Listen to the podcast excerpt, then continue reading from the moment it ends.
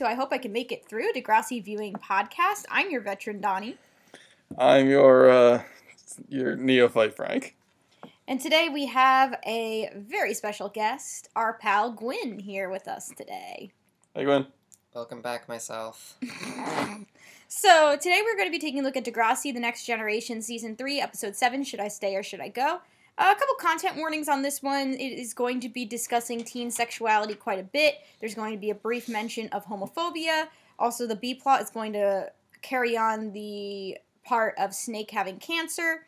There's also some discussion of child death. Um, we might even be talking about in like real life death as well um, as well as some mentions of very brief mentions of suicidal ideations, as well as alcoholism and driving under the influence. Oh, I think that's about everything. So, um, oh my gosh, sorry, Dahlia is very talented and just jumped into Frank's lap. This, things are as they are. Things are as they should be. She has a lot of things to say as she makes her way closer to the mic. she has a lot of opinions about this episode. you are actually not allowed on the table. um, but yeah. I've, ever since I've had cats for a while, I just my parents are and I are just like, eh, screw it. Who cares? They're gonna do that. We're trying to keep the the table is like the last space other than the bedroom they have not claimed for their own. Trying to keep it safe. Um, right, we do promise this will be a relatively cat free podcast from here on out. Yeah, Gwen's gonna try to keep us in line. I make no promises. Yeah, right. We'll see how it goes. But um, before we get any further, we need to know what the heck our A plot and our B plot are. So, Gwen, we invite you to introduce it. Okay, so A plot, um, Craig and and Ash are still in a relationship. I, I don't know for how long. I think a little bit now again, I don't watch all these episodes in sequence. I catch some of them in the background, most of them just overhearing the podcast in the distance. Uh, but Craig, Craig and Ash are dealing with relationship woes essentially. Um, it's the it's the the main conflict here is is like commitment and the varying different types of commitment and where where like essentially where sex comes in in that picture. Um, and then their B plot is Snake is in the throes of chemo uh, and, and radiation treatment, and he's having a bad time, and he's trying to figure out how to process all of that. So I think it's been decided we're going to talk about the B plot first. Yep, that's the plan. Um, so we open up our B plot we're running into this issue I'm already noticing again with these episodes where the B plot is tacked in in a way that's very odd and quite frankly like not used very much at all and the timing of it is a bit weird. So the B plot kicks in a little late. Um, and it's basically just Spike dropping Snake off at school. Um, and they're having a discussion. Spike is really trying to get Snake to take a day off. But Snake is worried about being able to secure a sub and all that type of stuff, which is like a very real struggle. We've talked a little bit, about this about how hard it is. Like teachers getting sick is such like a difficult process because getting sick and taking days off it, it puts your students back, and there's a lot. It's not just like some jobs where you can just like take a day off and the consequences are just you get a lot of emails. Like there's a lot more on the line. So he's like very much like, I can't, it's too short notice, I'm not gonna get a sub. Um, and Spike is like, oh, well, you know, well, at the very least, you gotta eat. Um, and he's just kind of like, eh, what's the point? Like, I'll just throw it up again. Um, and the scene kind of ends with Spike looking very worried as Snake is walking towards school you basically just described you as Snake and myself as Spike anytime you're sick and don't want to take a day off from teaching. Yeah, it's it's a very teacher conflict. I I had bronchitis for a couple couple weeks. It was pretty bad. Yeah, it's like it took a very long time for me to get you to go to the doctor for that. Yeah, that was real bad, real real bad. I uh, and I know for a fact I'm not like the only person who works with with like in education who has has that story. No, unfortunately. Yeah. Yeah, and like, you know, I I definitely get where Spike's coming from. He's got to take care of himself. um, Snake has got to take care of himself, but like her just the.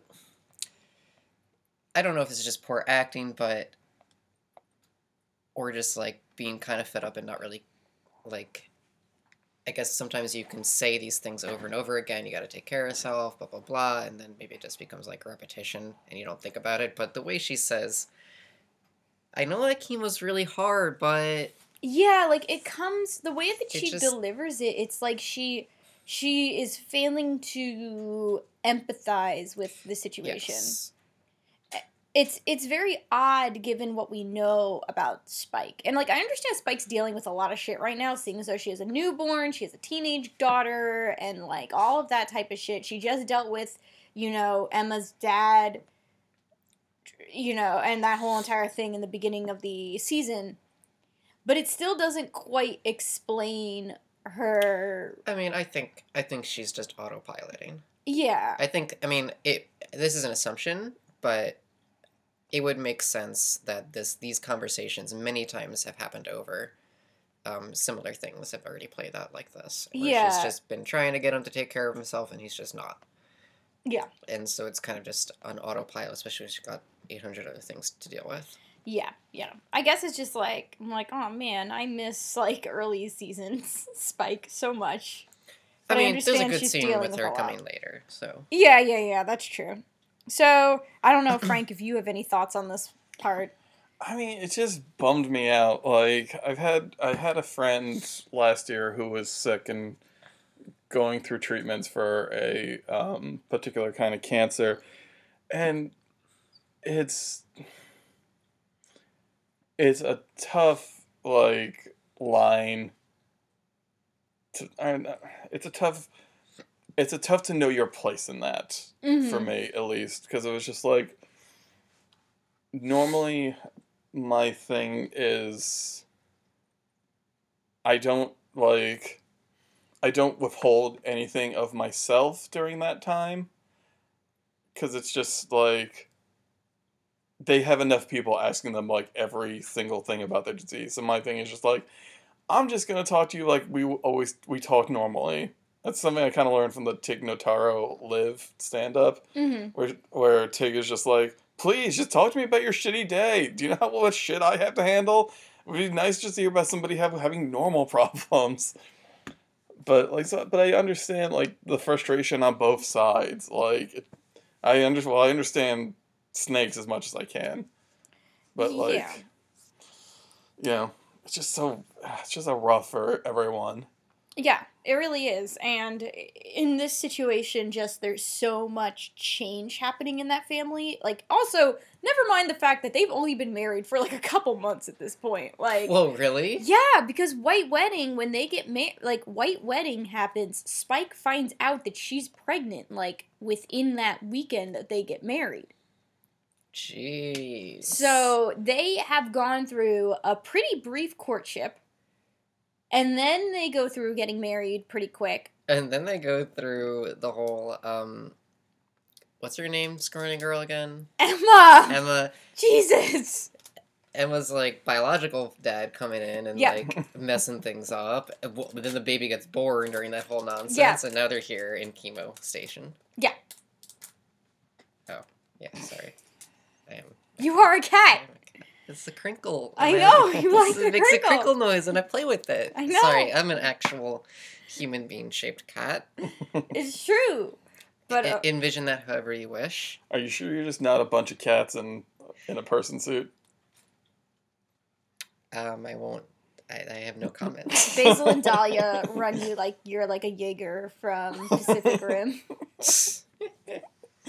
Are, are they drift compatible? They're drift Oh, compatible. they're no, no. definitely Dahlia and Basil are 100% drift compatible. They are. You're right. They're, they're sisters. Yeah. I, I don't think I could ever do that with somebody I'm related to. Because, like, knowing every secret, I'm just like, mm, no, there's certain things I don't want to know about. Not ideal, but I feel like in the case of cats who spend every waking hour with each other, I feel like they don't have that many secrets between the two of them. Anyway, anyway, let's keep moving forward with this one. Soon we'll have our Pacific Rim podcast. Ugh, please It'll be no. two episodes. Yeah, no, don't don't I don't make me talk about Pacific Rim. um anyway, um the next time we see this plot kick in, Snake is intermittently in the A plot. We'll talk a little bit when he does appear in the A plot. Um but the next time that it's definitively B plot related, Snake is kind of like just you know, just totally like incapacitated in the living room. Spike is walking in, she has these nachos um and they have a tiff about it. Emma is kind of standing, appears in the doorway, kind of watching them have the tiff about it because Spike is taking the position of you have to eat something. I made nachos. These are a thing that you like. Uh, you know, Snake is like reminding her, like, uh, I'm on chemo and this is not something that I am going to be able to stomach. Yeah, it's. I mean, it's a good writing depiction of the struggles of someone trying to be a caretaker when the when the person who needs care is totally unwilling to be cared for. Yeah. And Yeah. you know, it's it's a real struggle. Um I think I think it effectively shows how the caretaker can often feel stupid Mm-hmm. and just want to throw their hands up in the air. But at the same time, you know, it's spikes. Mm-hmm. Spikes. Oh my god, I hate these names. Like, why I know. In my notes, I've Spike and Snake used interchangeably. I have Yeah. to like look at the full note for me to know what the hell I'm Anyway. talking about. Snake's Snake's viewpoint is very well established and very, very. You know, it's very real, and it just, it just, it's just a shitty situation. Yeah, and I guess it also kind of shows how, as much as, like, you know, cancer is an unfortunate thing that is, you know, everybody has some sort of experience with it, whether it's a family member or friend or the, themselves, like, have been diagnosed with it. And you would, you know, people would probably think, like, oh, because it's, like, such a part of our public conscious, like, surely everybody would know as much as it would hurt. Like, they were like, well, I know that I can do X, Y, and Z if so and so, someone close to me had it, and, like, I would be able to make these, you know, super nutritious meals that they could eat and things like that. But the fact of the matter is, is that when it happens, when it happens in your family or whatever, and you have to be a caretaker, you're not going to automatically know exactly what the right thing to do is. And that's what we're seeing here with Yeah. Spike, where she, you know, she's not going to knock it out of the park the first time around because this is her first time being a caretaker in this way with somebody who has a chronic illness like this. I remember like when my friend got diagnosed, I looked up this thing called the ring method, um, Mhm. which was super helpful. Where it was essentially like the closer you were to somebody, that's like where you got to come. um, we just heard the normal cat noise of something is breaking. I can't see where that cat is. um, you, I think they're just stealing pens from the pen jar. I think they are because they're definitely those were definitely full before a week ago when we got the cats. They're gonna become writers. um, They got the time. True enough. So it's just like the person at the center is the person with the actual uh, disease. They get to complain to everyone.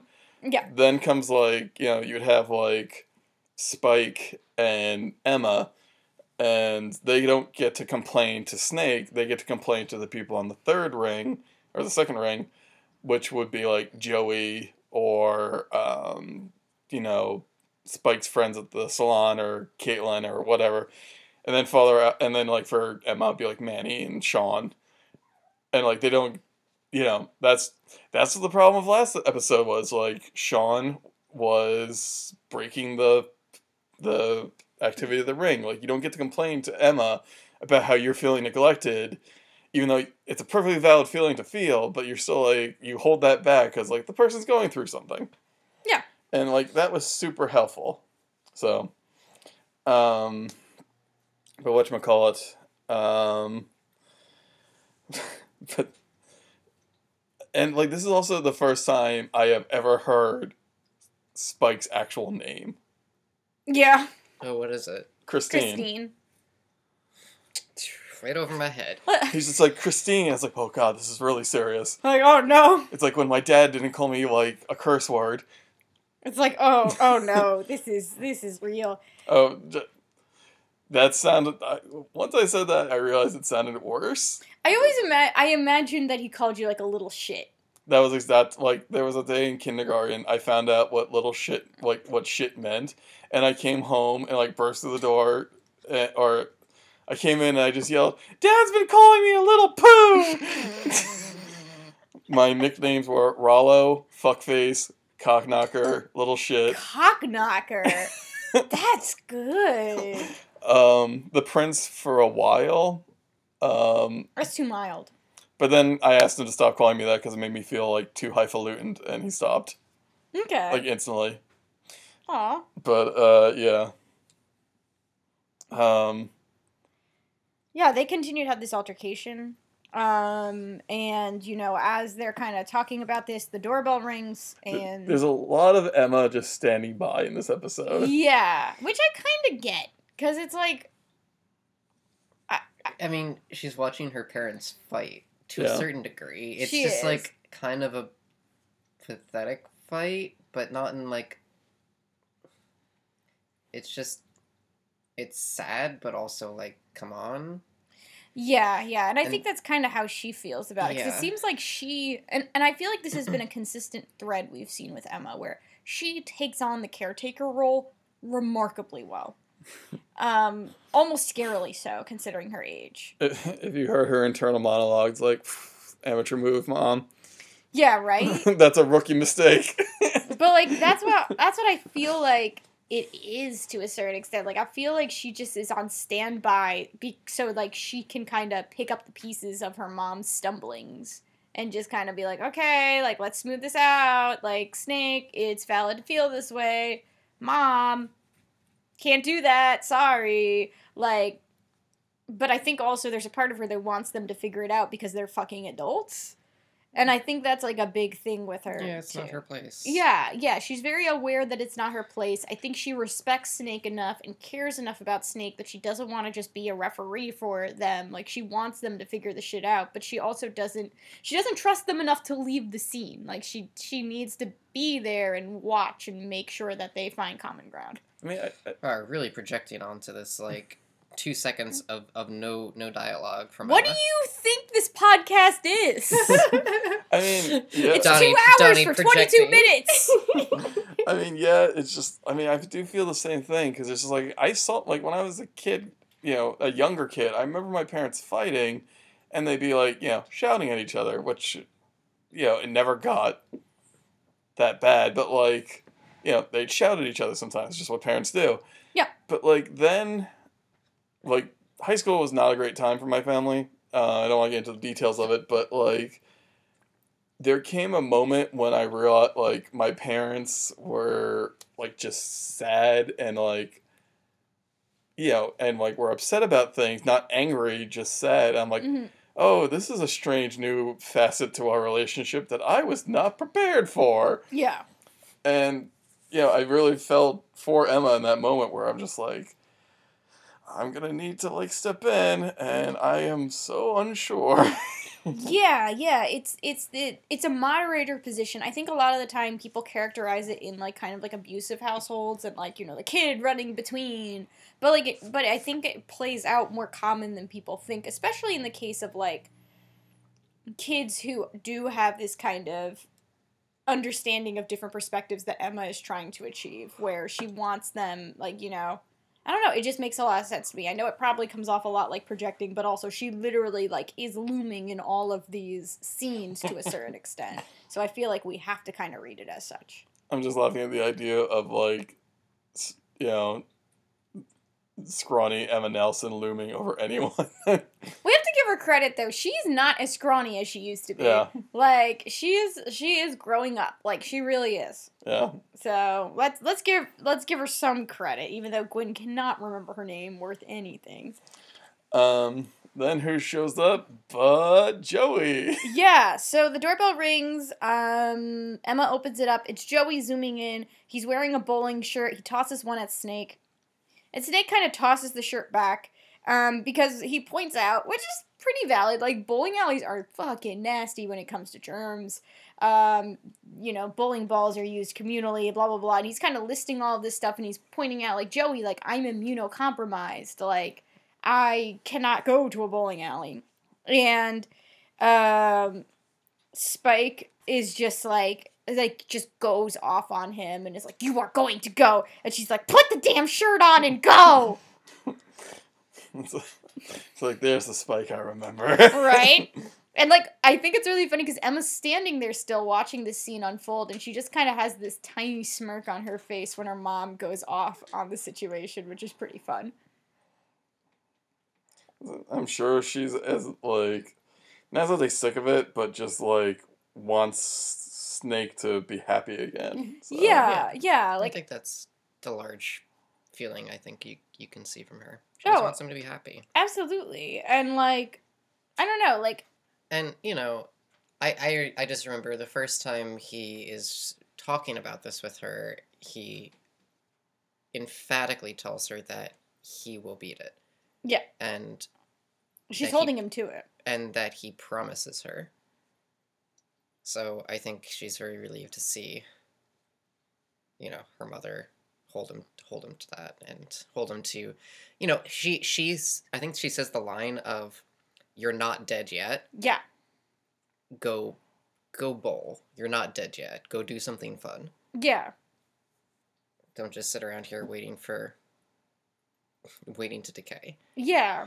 Which, you know, that was what he needs. Exactly. It's I don't know, like I feel like cancer narratives are always kind of like this.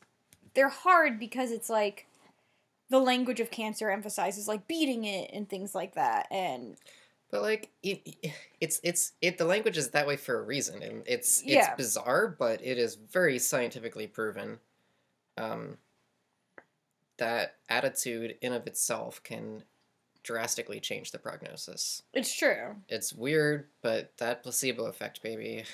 Yeah, it seems to really come to play in the case of Yeah, cancer. so it's you gotta. It's you just gotta.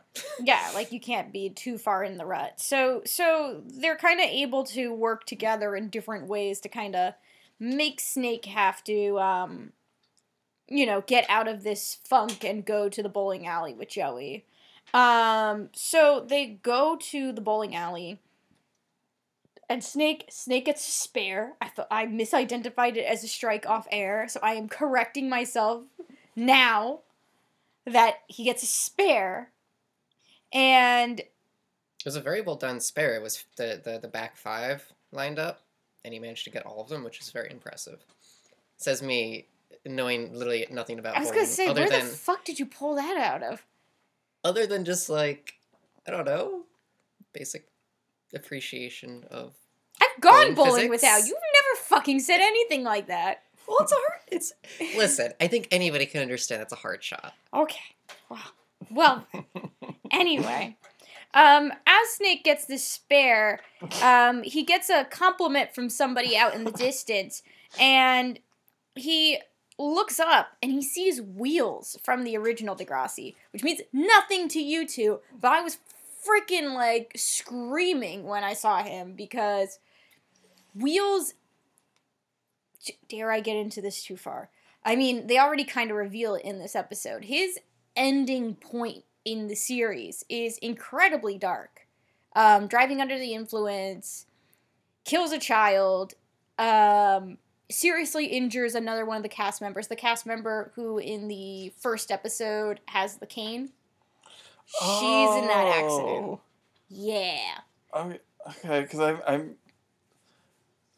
I thought his name was Wheels because he was in like a wheelchair for a while. No, Wheels Wheels had that name from the beginning. Okay, because I was just like, okay, he got better. No, Wheels Wheels had that name from the beginning. I don't remember or even know if it's really established why he has that name. Anyway, so he his last scene in the whole entire series is doing something like that. Um, I'm really framing how incredibly dark original Degrassi is. I feel like with every passing moment, I'm like, yeah, and this horrible thing happened, Oh, and this horrible thing happened. His name is Wheeler, so I guess that Yeah, yeah, yeah. That's what it was. Okay, sorry. I only watched that original series once. His original his character name is Derek Wheeler. Yeah, it's it's a really rough one. His appearance is also incredibly rough. This is the last time that he appears on television. Um and like he like died like briefly later, but like his family didn't know for many years. Like it was like a really sad situation. Wait, are we talking about the actor The now? actor. okay. And like he cuz he like his whole entire character his character had like struggles with alcoholism and everything and he took inspiration from like his family's history of alcoholism and it was kind of like a fiction meets reality like he also struggled with addiction later on in life it's just like a really sad kind of sto- life story and then he appears here and this is like his like first and only appearance in next generation so seeing him is like a pretty jarring moment for for people who have seen the original series. I'm sure it's jarring as you hear more, even if you're a newbie. Like you're listening to his story and you're kind of like, wait, hold up, you did what? um, so like I saw him and I felt like total just like, oh fuck moment when I saw him appear. Um, but yeah, it's uh, it's it's like a very tense moment. Snake is very much like not really sure how to kind of react to it. I remember they encountered each other in the like one of the during their reunion, and Snake was just like, "Oh no!" Like, I think I remember. Wait, no, I think I was reading something about this where like they had a scene in the Canadian version, but not the American version, Oh shit! I didn't where know Snake about this. Snake was disgusted with Wheels. Fuck! I didn't know about that. Wait, really? In the scene? Yeah. Well, like Well, in a different scene, like the very first in the episode. first episode. So so mother and child reunion. There's a Ah, scene. okay. I never saw that scene, but that tracks. Like what? We're kind of dancing around what he did. We'll talk later about what he did, but at this point in the episode, for people who have not seen the original Degrassi, all they know is that Snake sees him and and he kind of bristles at Yeah. the sight of him. Um, meanwhile, Joey just kind of is like, you know, oh, like, uh, be cool. Here's another shirt. Um, and it's just like a very disorienting moment in probably for different reasons for different ways for uh depending on if you're somebody who watched the original series and or someone who didn't when i was a kid i was just like who the fuck is this guy i don't understand where are I, why are we always with the adult plots It's like Spock showing up, and you're just like, who? yeah, I was like, I don't fucking know. Um, obviously, I know now, but at the time, I had no fucking clue. Um, so the next scene, I don't know if anyone has anything, any other thoughts about the sight of wheels. it doesn't mean very much to you two. No, Like- it means nothing. Yeah, it's mostly what he says after this. It's That just just another guy with with no hair in this in this trio now. They do make a reference to I know, that. I know. It's I wouldn't say that without. I know, reference being in yeah. But um, so Snake continues to score well. Wheels commends him on it, and he's like, you know, I can't believe that you're sick. Like you're still like bowling really well. Blah blah blah. um, and then like you know they're kind of sitting with a distance between them, and Wheels takes a seat closer to Snake. Um, and Snake confesses to him that you know he's not doing great. He feels like shit. He just like wants this whole entire thing to be this whole entire thing to be over. Um, and he doesn't like nobody straight up says like you know like suicide like they're having like suicidal thoughts but it's very clearly there. It's you know the way that they're talking about everything. Um and wheels says that and this comparison like i like balked when this happened. Because wheels says that he understands how snake feels because of the fact that like you know he drove drunk and he killed a kid. Doesn't mention that he seriously injured a friend but that that's a different thing. Yeah, I mean, first off, Snake is like, you don't know how I feel. yeah You can't. Yeah. And he just proceeds like he pushes this narrative. No, I know I know how you feel because I drove drunk once and I killed a kid and I I too wanted to die. but like and and here's the thing that really bugs me about this. These are they're entirely separate things. They're entirely Yeah. separate things, like but his is driven by guilt. His is driven by I am a terrible person. I Yeah. should not exist. Where Snake is driven by like this sucks. I don't want to deal with this anymore. But here's the other thing that also bothers me about this comparison. Because Wheels, at least if I as I remember in the original series, like did struggle with alcoholism. And he very easily could have made the comparison of I understand what it's like to not want to go on because of my, you know, my disease of alcoholism and my struggles with addiction and how it never really feels like I'm out of it. And it's a, it's also a chronic condition. So if you were going to have these two characters come together in some way, don't have it be the one moment in his life where he drove under the influence and fucking killed a kid. Have it be that these are two people who struggle with disease because not only is that a comparison that makes more sense, but it also is a way to show that alcoholism is not just some thing people actively choose to do and Mhm. and choose to hurt people because of it. No, it's a condition that unfortunately many people struggle with. And it would have been a really really great way to make that comparison and make that comparison to viewers of all ages of like no, this is a real issue people are dealing with and it's not just the the people you hurt along the way that that sucks and makes you want to die. It's the fact that you are dealing with this disease as well.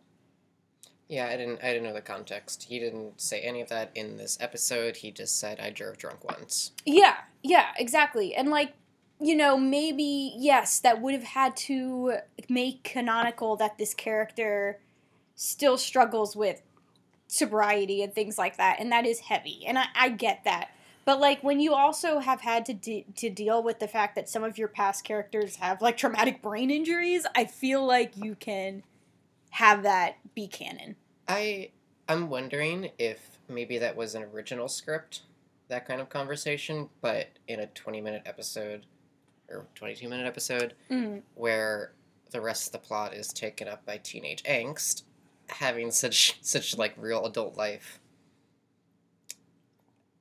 situations and and, and, and concepts might have been too much to tackle time wise. Maybe, but like I'm not asking him to to do like a slideshow. Well- okay, but imagine really really try and imagine how imagine a setting where you would be happy with that comparison, and imagine how much dialogue and and setup what it would take for you to actually be happy with that comparison. I guess, but I also feel like you could have knocked out a scene or two of the A plot and nothing really would have happened. so I think that A plot could have been streamlined quite yeah, a bit. I think so too. But that's that's my other argument. But anyway, they have this conversation, and and while that would have been a decent one, it, the comparison is I know what it's like to want to die because I killed a kid because I drove under the influence. Excuse me. Just had a lot of soda before here. Anyway, that's Oh. that's my feelings on that. Belch. Yeah, it's just like, and Snake Snake doesn't question it. He's just like, well, how did you deal with it? Um, and Makes sense. Checks out. Yeah, right. He's like, yeah, yeah. You know, I hated your guts in a scene that was only aired in Canada, but you know, this really made me put it into perspective. Even though I was there when I, even though I was definitely like around when you got into that accident. I, I, you know, I've been spending my time teaching children and helping children, and then there's you, who, you know, I like. I, I'm constantly reminded of um, Jake Peralta from one episode of Brooklyn Nine Nine, where he's like, "And then you killed your partner because you're junkie scum." Though I know addiction is a disease. Is if I would be super sympathetic if you hadn't killed someone. Just- yeah, it's just like this weird thing where it's like suddenly, and I guess that's also my issue with this conversation. I, I agree, Gwen. I think that if we really wanted to set up that, like, you know, we both are struggling with chronic illness discussion, it would have taken a little while. But I also feel that this turnaround to, like, I have issue with you too, I understand because you said that you struggled after something like that. It. It's, It's it's I mean, weird. Who else is he going to talk to about this? I mean, I guess, but like, you know, this this whole B plot is him like having this strife with with his wife, and because he can't, you know, that's too close. It's it's too inner circle, as Frank was saying. Mm-hmm. This this guy is way out there. You can tell him anything. It's not gonna matter. Yeah, yeah. I guess there is that aspect. Uh, you know, it's he's meaning making with him, and whatever. It's fine. Yeah. I honestly think this could have been a good another use of Mrs. Suave, the school guidance counselor. Oh, Sauve. Suave, yeah. But I guess maybe because they're colleagues. Like, it wouldn't yeah, and I, I feel like I feel like also like she probably is very good with child psychology. Yeah. And maybe not necessarily No. And, no, no. I'm just just imagining her being like, I can't take this. You're over the age of I- twenty five. I understand the prepubescent mind of of a the not fully formed brain when it Points gets at fully, spinner as he's rocking. when, when it becomes fully formed, it's too complex, and I don't know how to deal with that. This is above my pay mm. grade. right. I, no, like when she points at Spinner, she's like, "I fu- I fully understand the mind of a prepubescent, except that one." Right. Just like except that one. Just that one. Um He's not a bad kid, but what the fuck? he's complex. and and Sp- and Snake's just like, "You have to be kidding!" She's like, "It's weird. It's so weird." Um, Yeah. but it's just like. Yeah, I I do get the uh, dump and run appeal of like talking to a stranger and and just like you know and especially a stranger that has like a mild understanding of what you might might possibly be going through. yeah yeah even if even if it was a pretty terrible thing and not really connected to his struggle at all. yeah I guess I just I don't know uh, killing a child is pretty big like pretty bad it's a pretty big fuck up um Anyway, let's let's let's put this. yeah Let's put- yeah. Yeah, so so you know Snake is like, "Oh, like how did you how were you able to deal with this?" And Wheel says like he found something deep inside of him. Um and like he you just found generic reasons to close this conversation. Yeah, yeah. Like that's the other thing. It's like it's like such like like paltry words. It's like I've been dealing with this horrible guilt that I have experienced and had to deal with for decades. And, And, I found something to keep something, me living. something intangible. deep inside. Uh, and uh, here I am it's like because of that something. Unless you like fist fought a moose to get away from a school bus full of children, I'm just like, what was that thing? I need specifics. Right? Like, can you at least give me like a planner? Like, like were you bullet journaling? Like, what were you doing? Like, give me something to go off of, buddy. So Wheels gives this non-specific. I found something deep inside of myself, and like. I wish he at least gave like I looked around myself and saw people I cared about or something. I have a cat. Like, you know, I adopted a bird and I realized the bird's gonna live for like 50 years and I gotta I gotta stay alive for it. I Like, adopted this parrot, and damn it, I didn't know how long they lived. like I thought they were like parakeets, dead in like four years. they all live me. we should really emphasize that like we have this gallows humor because we have also struggled with this this question of like being alive and like you know dealing with that type of stuff and like i kind of wish he gave something like that like just instead of this non-specific i just found my way to fight and like you you you you just gotta you just gotta snake i don't know It's just, it's just a quick note on the gallows humor. Like sometimes when you look into the face of darkness, you just have to laugh i mean it's true to make it less scary. It's true. It's true. And maybe that that and- this episode could have benefited from it. Yeah, well, I mean, this is where the episode tries to go in the end. Um, you know, he's trying to he's getting out to go bowling. Uh, Snake to to laugh in the face of death, essentially, to have a good time, and push through this hardship. And it, like, and just for those listening, if you're going through a hard time, I'll just give you one of my personal Frank tips for dealing with like depression and anxiety. I would always try and imagine my depression anxiety as something that didn't scare me at all. Like I kept referring to it as Snidely Whiplash from the old Wacky Races. So I just imagine this as like mustache twirling, like meh. And I was just like, "You're not that scary." so I don't know if that helps, but for me, that's always worked. Um, And then Joey does have three lines like three men whose heads match our balls. Yeah, like he comes in. Um, bowling balls. Yeah. Oh. Just for any people that forgot what they were out to do that night, um, which is rub- which is which is not. It's bowling balls. Does he say bowling balls? It's a kid show. He must have said bowling balls. Uh, yeah, he well, definitely it says might have been- bowling I- balls. it- he They definitely had the says context of being in a bowling alley and probably holding a bowling ball. No, no, Joey definitely says bowling balls.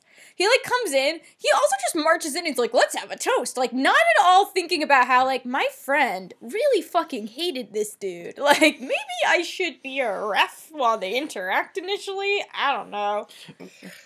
This does remind me of like at the end of Return of the Jedi, where like Obi Wan and Yoda's as ghosts, and then all of a sudden Anakin appears. If I was Obi Wan, I'd be like, "You stay the fuck over there!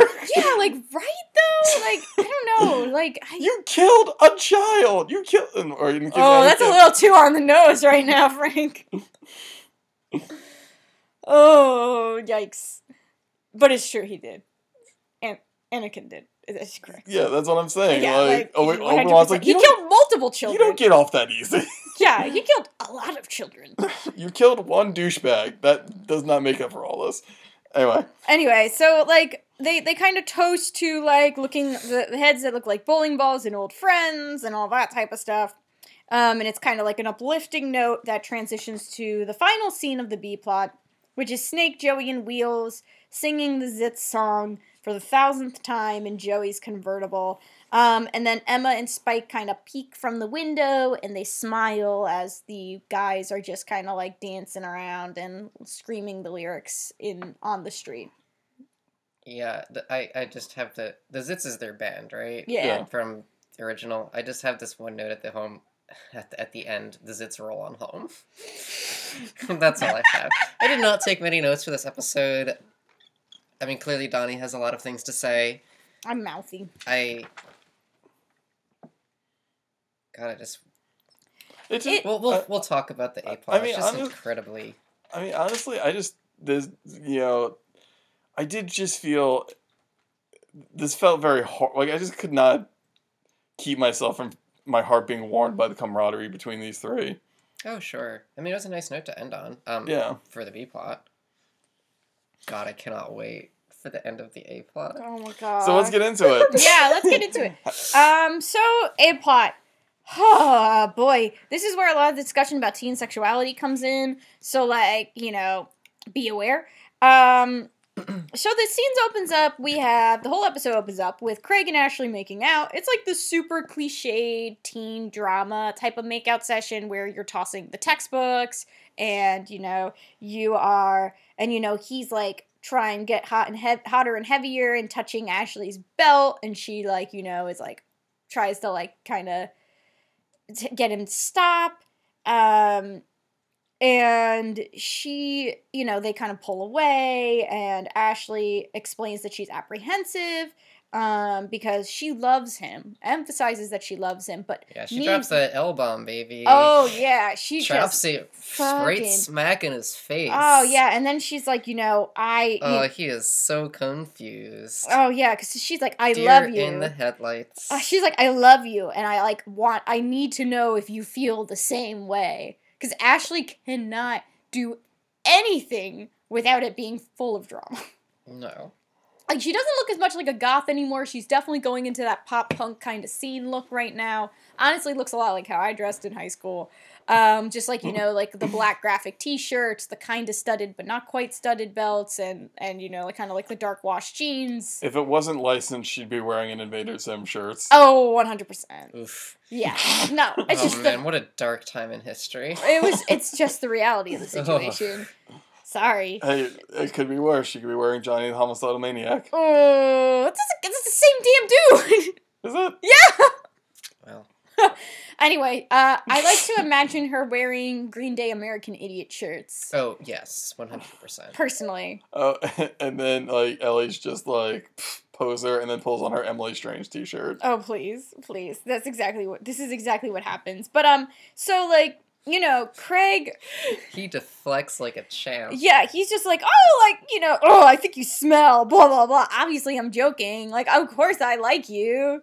And I can't really blame him because she's so, and she's always been this way when it comes to like dropping the L bomb, where she's like incredibly intense about it. But I also understand, like, especially when you're young, like, it's like, oh, I love this person. Like, they better love me back. Like, it better be a mutual thing. Like, when you're older, you kind of understand a little more. Like, you know, love is something that really depends on the person and like you can be there and that person but that takes years to understand Yeah. so like i understand when a kid is like uh i do i don't know i'll talk more later about I mean, in this context, I think it's very appropriate to have that conversation, especially if if they were gonna like have sex there, yeah as as I believe this is, would be her first time, right? Yes.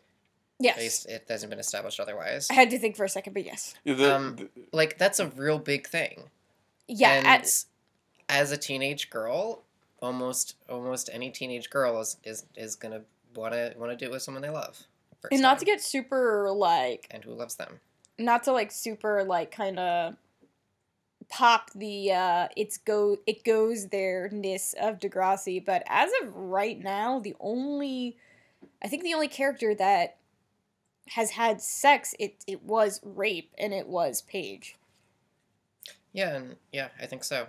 Like I don't think eh, people have been in sexual situations or like they've Well, gotten kind of hot and heavy, but like they've never had like they haven't gone all the way as they would say.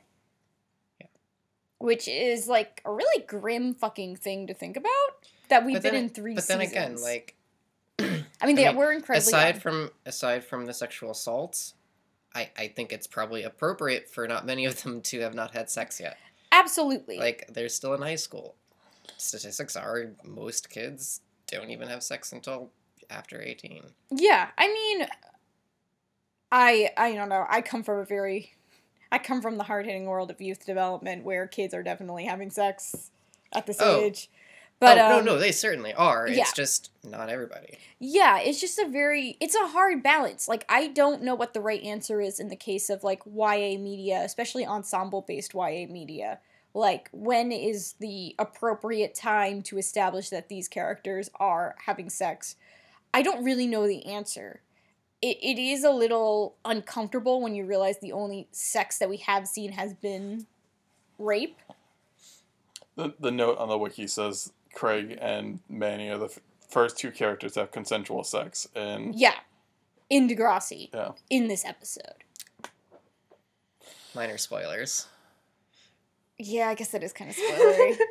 oops. Uh, Whatever. We'll get to it. We'll get to it. We said teen sexuality, Yeah, yeah, yeah. Anyway, but like, it's and I'll I'll add the trigger warnings. yeah, yeah. It's just yeah. Now that we're talking about it, but like, it, it is. Hey, drama happens in this episode. If you couldn't figure that out from that that little hint. Eh, we'll see. But yeah, like I don't know. It's it's a very difficult balance. I don't know what the answer is. I I really don't. The the answer, I don't. I'm not glib here. I really don't. yeah, like the the answer I've always found is make it make sense with the characters. Yeah. Like I think it makes sense that, that this is where Craig and Ash Ash are at at this time. yeah. Yes. I think it makes sense for them. I think it does not make sense for most of the other characters. Yeah, and Ashley has always been a character who was more intrigued by sexuality than others because mm-hmm. she was the one that was trying to figure out if she was ready to have sex with Jimmy all those seasons like way back when.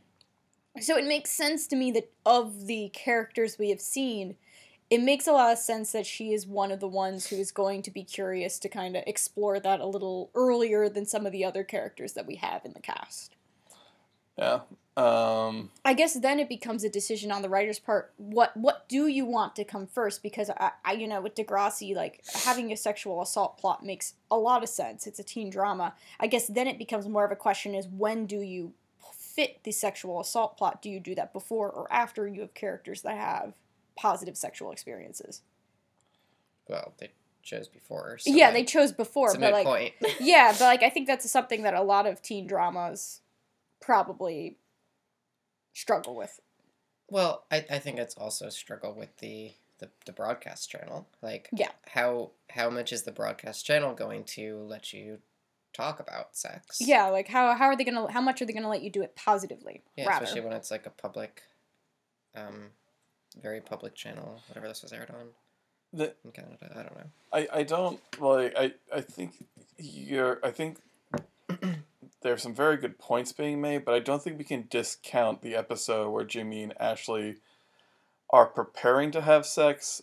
I- I think that I know it is a good I- I- approach to it. yeah, I know it didn't happen, but that is our first like kind of encounter with this. That's true.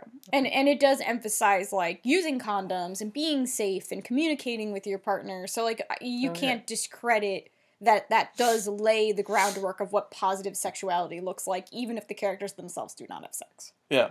Good. So so for me that's where it starts. As it started that one in season That's that's a yeah, I know, right? Well, no, no, because I, I also remember like, I, I still can't go over mother child reunion. Yeah. So Yeah. It's yeah. But um so they so they kind of have this issue um Ashley just kind of entirely pulls away after this and says like you know she has homework to do and she has to help plan Paige's surprise party.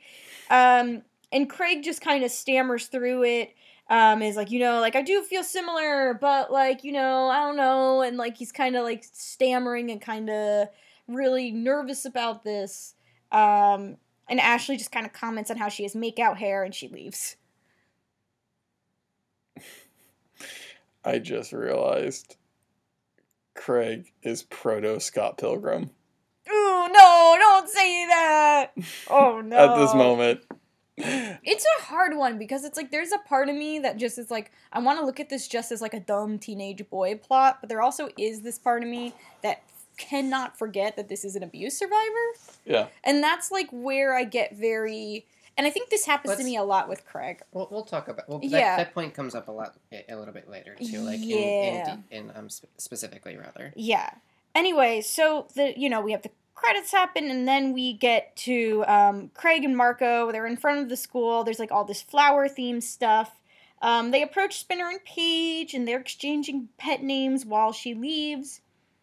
Um, and Craig is just trying to ask Spinner, like, you know, does Paige, you know, ever like check out of a makeout session, basically? Um, which, huh, yikes, but Craig probably doesn't know about Paige's Yeah. No. being a survivor of sexual assault. Um, and Spinner just doesn't really get the question. Um, Well, well, I mean, Craig's being very vague about it. yeah, he's being very, very vague about it. Um, and and you know, eventually he gets it across, and Spinner's like, I don't know, man, like, and then Marco really just cuts in and calls calls Spinner out for for not getting past third base. I guess. but then Spinner gives this jab at him. He's like, "Well, well, you don't know it. You don't know anything because you're too busy checking out the Bat Boy." Which Well, is what the like, fuck is the Bat Boy? Also, I I had to rewind that and hear it three times to understand I was hearing it correctly, and still did not know what it meant. I, I think what he's saying is is just like i the bases are a heterosexual thing, and Marco wouldn't know dick about it. Well, that's probably not the And best see, that's the funniest thing because I wrote none of them know dick about sex, and I was like, well, hey, that was that was in my notes, and I didn't Good. cross it out. good. But um i think that's what he's suggesting. Spinner is like you you've never like you know like you ca- you don't even like boobs. Why are you thinking about touching a boob? That's what second base is right? I don't know. I'm 20, almost 28 years old. I do not know anymore what the bases are. Okay, so I don't know. The the basis as I as I've always as I have always known them is, um, first base is kissing, second base is Right. uh hand stuff above the waist, third base is mouth stuff below the waist, fourth is sex, Four, home fourth fourth base home plate so is sex. so second base is touching a boob yes i was Yeah. right Touching a boob, second yeah base. Got it. second base touching a boob uh, Just imagine like big hand over over the the, the, the what do they call those? The mounds? No, the bases the bases. Just jesus just big just Well, there's the pitcher's mound. That's better. that It's a better visual. any, yeah It's just more good, Anyway. like Oh god, I hate this. Anyway, um, that Spinner's tr- Spinner's insinuating that that Marco doesn't know shit because he's too busy wa- looking at boys.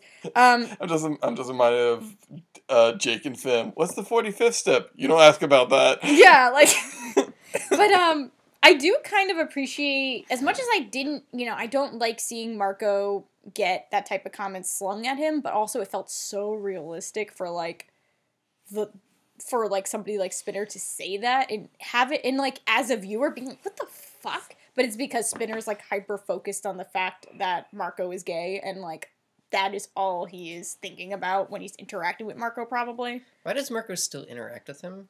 I mean, they're in a band together.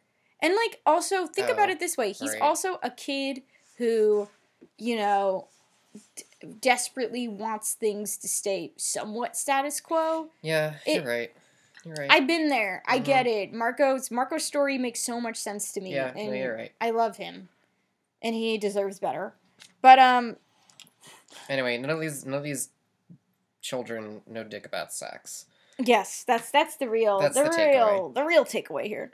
But um so Marco and Craig, they have a lot of scenes together in this episode, Mhm. which I really appreciated. Um Marco just kind of straight the next scene Marco just straight up asks Craig like, you know, do you love Ashley? And Craig says like love is a lot.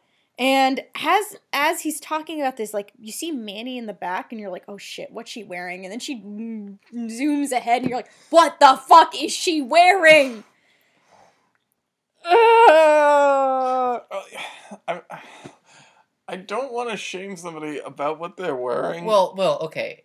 There's a shame of like like to use the, the phrase slut shaming because it's it's revealing. And then there's shame where it's just fucking hideous looking. It's a hideous ass outfit, and like, so like she dashes past, and It's so ugly. Marco is like, whoa, like she is not like Manny just lets everything hang out now, I think is like what he says, or Yeah, something pretty to that much. effect. Mhm. Um I my thing about that outfit is it's whack, first of all. Second, like those shorts look so uncomfortable. Like that's all I could think about. Like they're just super tight and tiny and like all I could imagine is like the back of her legs getting stuck on the seats when she sits down at the Is this like- desk. is this like the pink one? The pink, Yeah. like, weird. it's like a pink. I almost vel- thought it was not velvet, but like.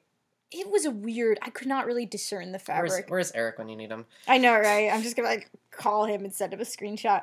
Um, we'll talk more about it later because this is we just see it very briefly. They're like, huh, and then it's gone. It's like sh- it's like same fabric, shorts, crop top, and then the beret. I'll talk all about it. No, that's a Jenny from the Block hat. Excuse you. Okay, it's Manny from the. Block. I'm sorry. Um. Anyway, so she passes by, and then Marco kind of refocuses the attention on the what's going on the fo- the fundraiser. They're doing like Rosagram fundraiser, uh, where you know you send flowers to somebody, and he's like, "Hey, Craig, like you should send that one, send one to Ashley. That might be a really good idea." he says, Ex- "Express, express yourself. Yeah, and and it's A little romance never kills you. it's cute. It's cute. Like Get Mar- some roses." But- Marco's a sweet kid. I'm sorry. But- oh, I- it's very cute. He's like, he's being very touchy feely with Craig, but in a very like friendly way, but No, like they- a very like supportive way, like hovering on the shoulder. Just, just get her some roses. I Express like yourself. Marco's a very tactile kid. Like He is I a really tactile. He's- appreciate about he's- that. He's, he's Italian. Italian-American. He's Italian. No, he's oh, Italian he's Canadian. Italian. So- oh my god. he's yeah, Italian you're Canadian. right. You're right. Wow. Isn't this the moment that Craig slings a slur at, or not even a, s- not a No, slur, no, but- no, no, no. He Oh no, he says like, like, you really are a girl in terms of like his attention to detail on on romance. This this was the point I texted you. I texted Donnie to be like, Marco is too pure for this world. Craig's really starting to piss me off. yeah, I mean Craig. I mean Craig. That comment, you know, it sucks. I'm not terribly surprised. He's still a teenage boy. It's it's that's We we were not great back then. Not great probably now. No, but um, Those who wouldn't say stuff like this, keep it up. Yeah, right. Like no, there are some good kids that don't do that, but a lot of them do. And I don't know. I I don't know. I just I really like that Marco's just like trying to be like I'm going to help you. He's But it's being, in- it's being a wingman. Yeah, like but it's in a very sweet way, and I like that he's like you know I don't know I appreciate how tactile they are to each other. I appreciate that even though Craig makes that comment, and I'm disappointed that he makes the comment. I like that overall. It's obvious that Craig's not trying to like separate himself from Marco or do any of that weird kind of roundabout homophobia towards somebody where you're like. You're not gonna outright be like, I don't like gay people, but like you're still gonna find a way to isolate the person. That's not what's happening here. is No, what. Yeah. yeah, I appreciate that. That we're not seeing that. Um, but Oh. anyway, This is my favorite moment of the entire episode. what Chris sending a rosagram because that's the next scene. Oh no, no, not that. Who, Wait, did I miss that? yeah, yeah, Chris. Okay. Chris, he's like sending one. He's like, "Give this to Belinda at uh, blah blah blah homeroom," and Liberty's like, "Yeah, okay." no, no, my favorite. Um, so, um, Li- Liberty. Uh, Craig buys a rose from Liberty, and she's like, "Oh, here." He's like, "I don't need to write a note," and Liberty's like, "You're gonna need to write a note." You're like, Yeah. it's to a girl. You need to write a note. I just like.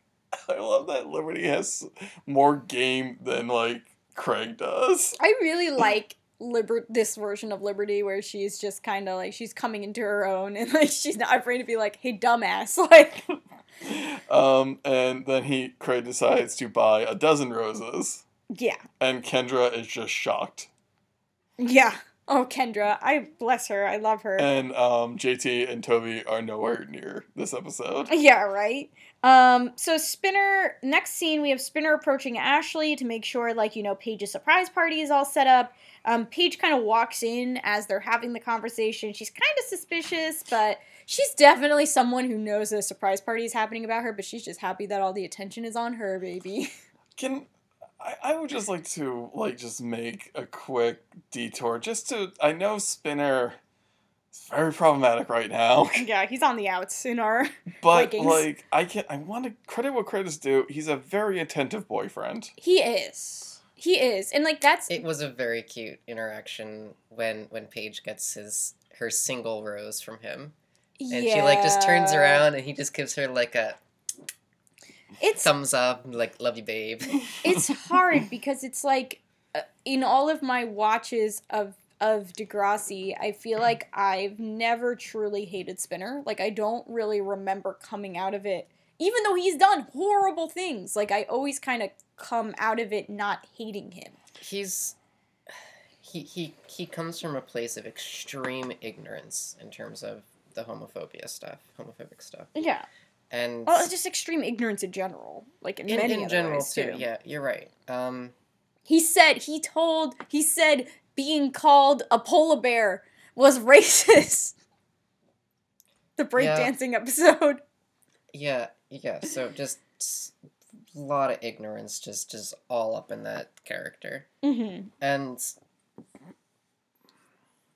you know he's he's he's a chunkhead He is a chunkhead through and through. Not so not so tender now, but That's like a tender but still a chunkhead and does Yeah. stupid things but like he does some good things too i don't know he's still a teenager and figuring shit out and there has to be some room for for mistakes it's an Yeah. interesting conversation of what that line is though Yeah. I, I think it's important to also show people with just like c- I, I think that sometimes in media we get caught up on somebody who's like good but has a flaw Mm-hmm. like you know and we're just like oh well that that's not what i'm trying to say what i'm trying to say is just like to show like you can be good about certain things but then like there's another thing you're just terrible about Mm-hmm. and just be like this is kind of what people are where it's just Yeah. like Yeah. you know not to say like you have to mistrust everybody but i do think it's just like good to know like yeah like some people have two sides where like they're really good about this one thing but then like another thing is just like whoa what the fuck so so anyway um ashley receives her dozen roses Mm-hmm. um she's very happy about it at first and then she reads the note reads the note, which, like, I mean, okay, so the note is Ash, you rock, XO, Craig.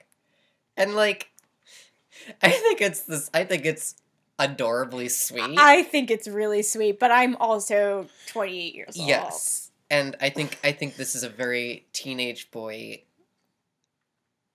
Teenage boy, it's like me trying to be romantic. like, I mean, Quinn, well, so you that- rock, XO Donnie. Yeah, okay. Happy Yeah, that's not- Valentine's Day a little early, baby. I, I think the way me and my college girlfriend said I love you to each other is very cute, but that's for me. Fair enough. Thanks for the okay, tease. yeah, right. Wow. I'll I'll tell you two when we're not recording. Okay, But okay, I'm sorry, listener. Cer- certain things Frank's gonna keep for himself. that's fair. Boundaries. That's fair. No, that's good to have boundaries. Unlike me, who's like, hey, guess what? Everything. Yeah, Um, I, I also found it cute, but I would have found it way cuter, uh, much like Ashley, if you had actually said I love you beforehand. I mean, And I- but I also understand he's not ready, and he's per- it's perfectly okay. Yes. yeah. This is this is a classic situation of someone said the I love you before the other person was ready, and now Mhm. it there is an obligation, there is a weight, there is this this this dread now looming over Yeah. Craig Yeah, Yeah. because he wasn't ready for it, but now he's forced to have to be. Yeah, and, And- and with Ashley, like she she's not gonna give him the space to No. to get to that spot. No, like she she's like, won't. I am here and you gotta meet me here. It's No. not let's grow together and figure this there, out. there will be no quarter given, no quarter taken. Yeah, like like that's the thing. It, it's it's a very stressful spot to be if you're still And- figuring stuff out. And and even if you're not still figuring this out, like the I love you bomb, the L bomb is is a big deal even in adult relationships. Yeah. Yeah, in Things any kind change. of relationships it is a big it's a big change Yeah. and yeah I know. Sorry. Frank? well i'm just I, just to finish thought it's a big change and it puts a lot of pressure on somebody Yeah. if you weren't at the exact same page same paragraph same sentence with each other And Yeah. I, what I, was, I just wanted to say was like, you know, as a fully functioning adult, you can stop and say like, "Hey, I appreciate those feelings, but I'm not quite there yet, Yeah. and I understand that it's disappointing to you, but like that's just how I feel."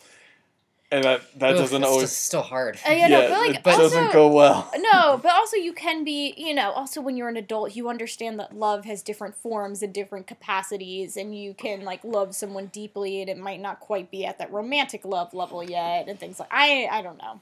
Yeah, It's easier when you're easier when you're an adult, but it's not always the easiest when you're an adult. But- it's still hard. but Craig is not an adult. No, he is a baby. he still does not have that fully formed brain as we were talking about and Oh, he boy. does his best and it's very cute but it is not enough for Ashley. Yeah, and like Ashley just kind of purses her lips in response to it, and Paige is just like, "What? You just got a dozen roses? Like, what the fuck?" Also, Terry is in this scene very oh briefly. she's looking so cute She too looks so cute.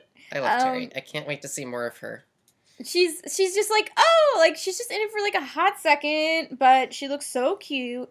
Um, Snake is really snippy because like you know he's just like get it over with Kendra, like because she's passing out all the flowers. Paige gets a flower. It's a really cute exchange with Spinner. And and then Kendra's just like, uh, he's just like, get it over as fast as you can. She's like, shouldn't have told me that. And just like sprints through the whole thing. I know. I just I love Kendra. She's a great anime jock rep. Um, And then she's like, off to the second floor and pole vaults up. yeah, right. Um, and Craig is kind of watching Ashley with this bouquet, and she's and he's just kind of looking progressively more distressed as he realizes that like you know this didn't this was not as much of a cinch as he was holding out. Um.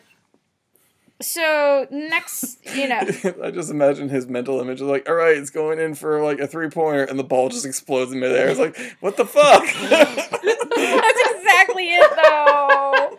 Um, and then yes, so just explodes you know Sweat? What? So the next scene we have, we have Manny in the hallway approaching Sully. This is where we really get to see Manny's outfit, which upsets me. Because she's wearing a light pink Manny from the block hat. Um, and then she's wearing a cropped hoodie um, with a white camisole underneath and teeny tiny shorts. The cropped hoodie and the teeny tiny shorts match. I couldn't quite discern the pattern. Sometimes it looked like pink camo, other times it looked like a pink floral. I couldn't tell. It was awful either way. The pants are like look uncomfortably tight and I just I felt uncomfortable looking at that whole outfit. Like whoever thought cropped sweatshirts were like but not in like a fun like like not in a fun way. This, this is the tight cropped. Yeah, yeah, yeah. Like So the ones like that are this kind that's- intentionally made, not like somebody who cut up like a threadbare champion sweater sweatshirt. I'm like- talking like This is a style that is not in right now currently. no, was very in back then. Yes. I hated it then. I hate it now. Um, it's it, sad. it's like what Megan. It's not like what uh, Jennifer Grey wore in um, not Working Girl, Flashdance. yeah, Flashdance. No, we're, yeah, we're not talking like like you know like cropped dance outfits and things like that. Like no, we're talking like that ugly ass trend from the early aughts that It's not. It's not sports athleisure It- cropped. it's it's. I am trying to look sexy cropped, yeah. It's and it, it's uncomfortable. it's Jennifer Grey Flashdance, not it. It's Megan Fox Transformers, not Jennifer Grey Flashdance. Yes. Yeah, I figured that's where you were going, but I wasn't certain. yes. I That want to put the words in your mouth, but yeah. And so she's she's talking to I guess her boyfriend. I don't know this character. Yeah, Sully. He's in he's in um he's the one that uh tries to buy the iPod off of Spinner. Jesus. And then he Wait, are you sure? Wasn't he like a grade A nerd? I mean, he still sucks. Yeah, like he's Well, so bad. Okay, let's not conflate like nerds with being a bad person. That seems weird. um But I'm not- no, because like my, my I'm I'm not saying nerds suck. I'm saying like when I saw Sully for the first time, I was like, man, this kid looks like an asshole. oh well, yeah. I, I, I said he looked like a professional poker player. and I'm not. Oh god, yes, that is the, the most accurate description. And it's just the way he's dressed. It's not trying to. I'm not trying to shame this kid. He was just playing a role. I get it, but like they did a very good job of giving him visual cues. You're like, that guy does not look like somebody I want to hang out with. Right. Um, well, it, so I'm just saying, I had no idea who he was because he looks like, like, like a kind of, like the cool kid on the block kind of character when, when at this point with his hair like all slicked and like his his distant affect and carrying affect.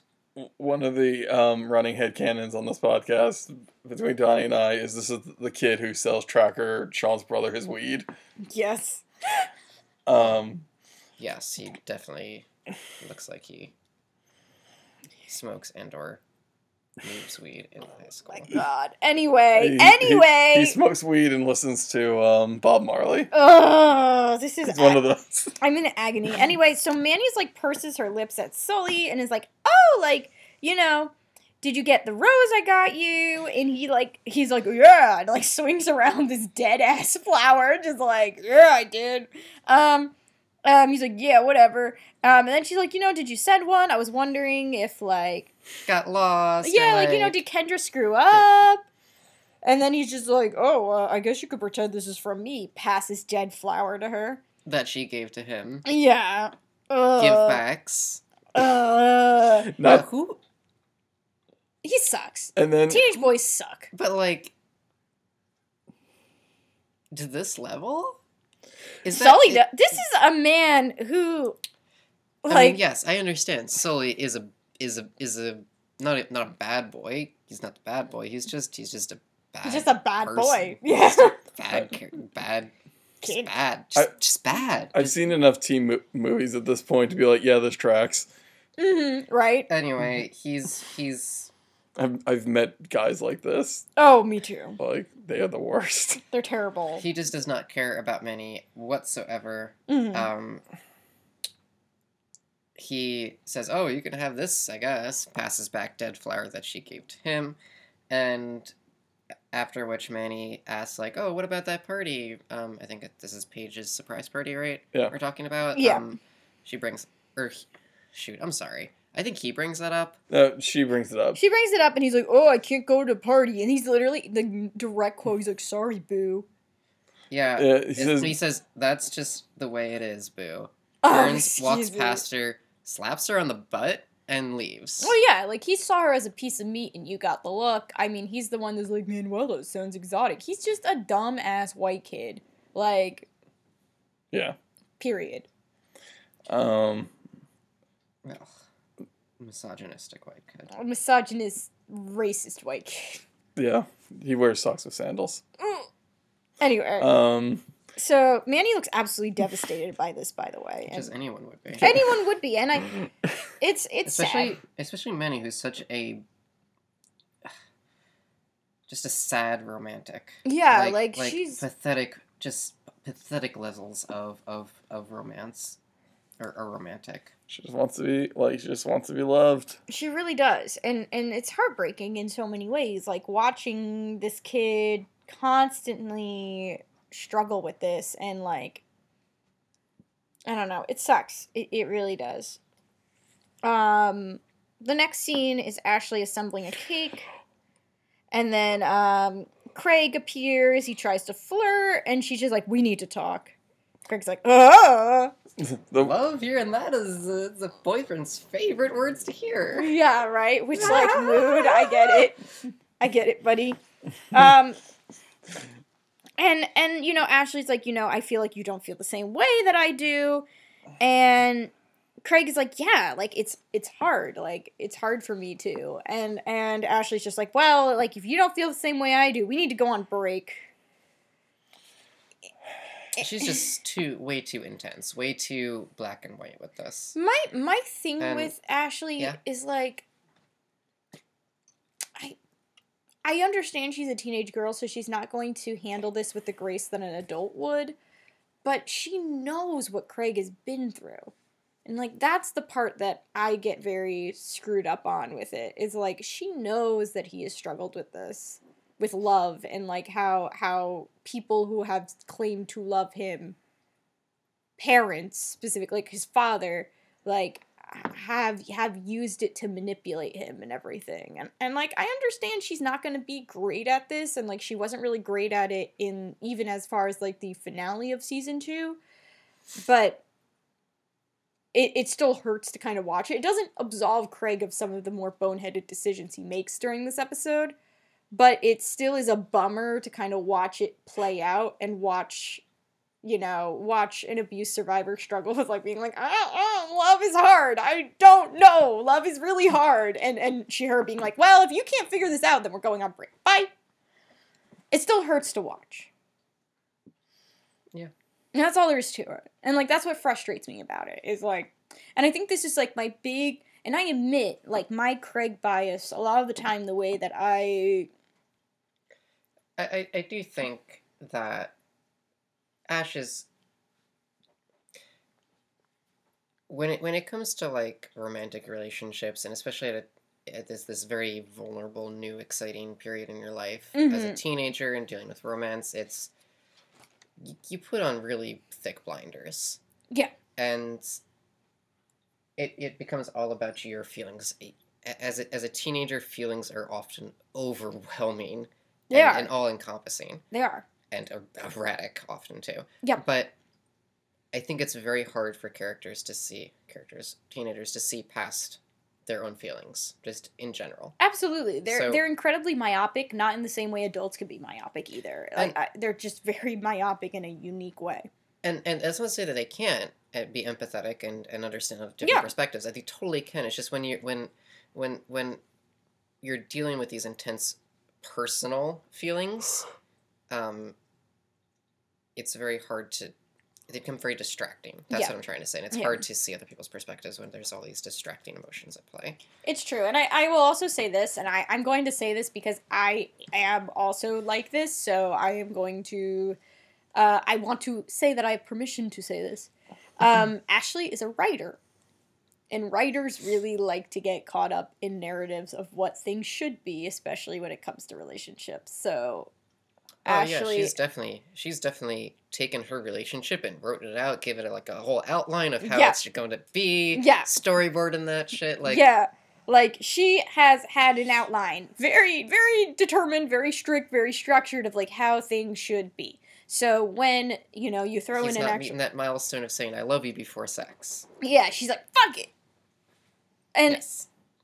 I I say this as somebody who who has had that conflict myself and like I want to believe that I'm better at handling that now, but like as a teenager, I expected things to go a certain way and when they wouldn't go a certain way, it took a little while for me to realize that being in relationships and writing relationships are two entirely different things because being in a relationship features somebody else who makes their own decisions and has their own like emotional capacity. So, I feel like that's also a big thing with her. It's all about the narrative to her, telling a good story. Um, so she's like, "We're going on break. Like, go, go, go, go to practice, whatever. Like, just so you know, we're on break." Um, so we go to the garage. Uh, the boys are fucking up all over. Craig's not there yet, so Spinner like can't keep a beat. Jimmy is fucking pissed off about it. Spinner throws a fucking drumstick right as the door opens and Craig walks into it. Uh, Spinner doesn't even apologize. no, Spinner doesn't give a shit. I mean, Craig also treats it like it's it's just another day and, and why mm, yeah. getting hit in the face with the drumstick as he walks in the door. It's And- about how he feels right now after being Yeah. broken up with. Yeah, like he's super pissed off because of what has happened. Spinner is like, hey, like check out what we've been able to do. And they're like trying to show it off. And Craig's like, this is the worst thing I've ever heard. And it is the worst thing you've ever heard. It's real He's bad. not wrong. it's real bad. Um, I did like Jimmy giving pointers throughout the thing. He's just like, Spinner, one consistent beat. Spinner's like, oh, I don't know, I'm doing great. I'm making the loud noises. I'm making the loudest of noises. it's so oh bad. gosh. Um, Anyway, Craig is obviously in a bad mood, and yeah. Spinner and Jimmy are like, let's go get burgers. Bye. they're like, Craig needs to figure his shit out. We're gonna go get burgers. Have fun. and and Marco stays behind and is like, hey, what's going on? And Craig just kind of he's a good boy. And Craig kind of vents to Marco about the roses, and um, and Marco's like, you know, hold hold up. I didn't say gift roses. That was gonna be your in. I said you should express your feelings, which So you should express your feelings. What did you write? And this is this is I think where the line comes where Craig is just like, okay, you are a girl. yeah, yeah. He's like, well, what did you say in the card? Yeah, he does. He does say that. Yeah. Which I feel like if given if given enough tips in the coffee jar, I will write the college level thesis, which is the feminization of Marco Del Rossi. Because I feel like this is something that could be written for like at, at least 15 pages about the way that his his femininity is kind of projected on like is projected upon especially when it comes to him actually caring about people and caring about relationships and caring about interpersonal dynamics. So give me some tips and i will write. Well, as we've seen, the boys do not care about relationship feelings of they don't care about feelings. They they're just not allowed to have feelings it. they're not allowed to have feelings. So you know the one gay the one gay kid has feelings. That's it. Like one one boy in degrassi has feelings. And it's marco del rossi but um yeah he says like you know he he's like well look here like you know from what you're telling me like you either have to say i love you or you lose her. That's it. These are your options here now. Um He, he lays the line down saying, like, if you can't say I love you, you've already lost her. yeah. Which is, oh man. no i love it i love it i love i love this whole entire i love that marco is like a fucking train wreck with interpersonal relationships but like he he understands the theory behind them Ain't that how it is, though? It Yeah. is. It is. I feel like this happens a lot with like LGBTQ people, where Oh, they're like, yeah. "Oh, like, oh, you need to do X, Y, and Z," and it's like, "Are you gonna do it?" No, no, no, no. I don't know what the fuck I'm doing ever, but um, it's it's uh very. It's always funny to kind of see that play out in media. It, it it's really weird how Marco It's- hits a lot of those right notes as an LGBTQ it's character. very tr- it's it's a trope but hey here we are Yeah, yeah, it's it's real. It's it's real. Um, and Craig just kind of like strums his guitar, and then he kind of has a brain blast of sorts, which leads to the next scene where Ashley walks to the lockers in school and sees a note that is from Craig saying to meet her, meet him in the gym. Um, and when she enters the gym, she sees him with a guitar. And oh my god, the scene! I I had dreams of this scene happening to me. Confession, um, because he just like kind of is like no laughing, okay, and he just starts singing her a song, and he's like actually playing the guitar in it. Yeah, as a person who is not anywhere talented at guitar, I can tell those were actual chords. He played a G chord, he played a D chord somewhere in there. I think there was a C. It was basic chords, but it sounded Oh, yeah. nice. It was basic, eh, but he he sings it to her. There is some there was some hammer-ons. It was good. Yeah, and like as he's singing it to her, Paige and Manny, like it looks like they're like grabbing stuff for like whatever, and they just kind of stop and watch it from a distance. Um, my oh my notes say confession. I dreamed of this happening to me. Note: Now that I'm older, I would rather die. To be honest, Yeah, now that I'm not 15 years old, I was like, I nobody pay attention to me. Don't even look at me. my own partner, don't look at me. Don't look at me, Gwen. No. Um. Anyway, so Craig, Craig, like you know, is it's like the songs are. it's it's it's adorable. It's he's really singing cute. very cutely. Yeah, It's- he's like kind of doing that like cute little smile while he's singing. He's, he's like bashful too, but still but still singing well. It's yeah, and like you know, it finally, it fi- you know, the last lyric. And is it clicks in my mind that that this is the he is the cornerstone of that band, and without them, everything is on fire. really that was what made it click. Well, I hadn't? I hadn't seen any. I didn't see him play anything before. Okay. So. Okay. Um, but yeah, so like it all leads up to him saying that he's in love with Ashley is kind of like the whole Yeah, entire setup of the lyrics, the ending part of it. Um, and Ashley is just so like overwhelmed, happy by the gesture. She's smitten. Yeah, It was really cute. it was. It was a really cute moment. Um, then the next scene, they're setting up for for Paige's party, and Ashley's like, "Hey, like you know, at the after after the party, like, do you want to stay over?" And you know, she kind of gives the the green light that they can have sex after the party. Um, and Craig is overjoyed by this development. Um, so the next scene we have with the plot they are everybody's kind of scrambling to hide to surprise Paige. Craig and Spinner end up under a table together, and Craig's like checking his watch, and he's just like, "Oh yeah, like guess what? I got post party plans, baby." Um, and Spinner's like, "Yo, what, what, what?" And he gets so into it, like they're so distracted by this conversation, they don't even notice Paige like coming in. Yeah, they notice too late, and Spinner bonks his head trying to stand up too late to surprise his girlfriend. Exactly. Um, and like Paige is like so happy to be the center of the attention. She doesn't even give a shit. Like she's No, just she doesn't like- even know he's. She just like, oh, I, okay, I see him five minutes later. I guess he was here. Yeah, right. Like she's not angry at all. She's just happy that people are focusing on her, and good for her for feeling that way. I whatever. Paige is a star. Um, and you know, Paige uh, is talking to Ashley, and she kind of goes like, "What?" and gestures towards Spinner and Craig high fiving.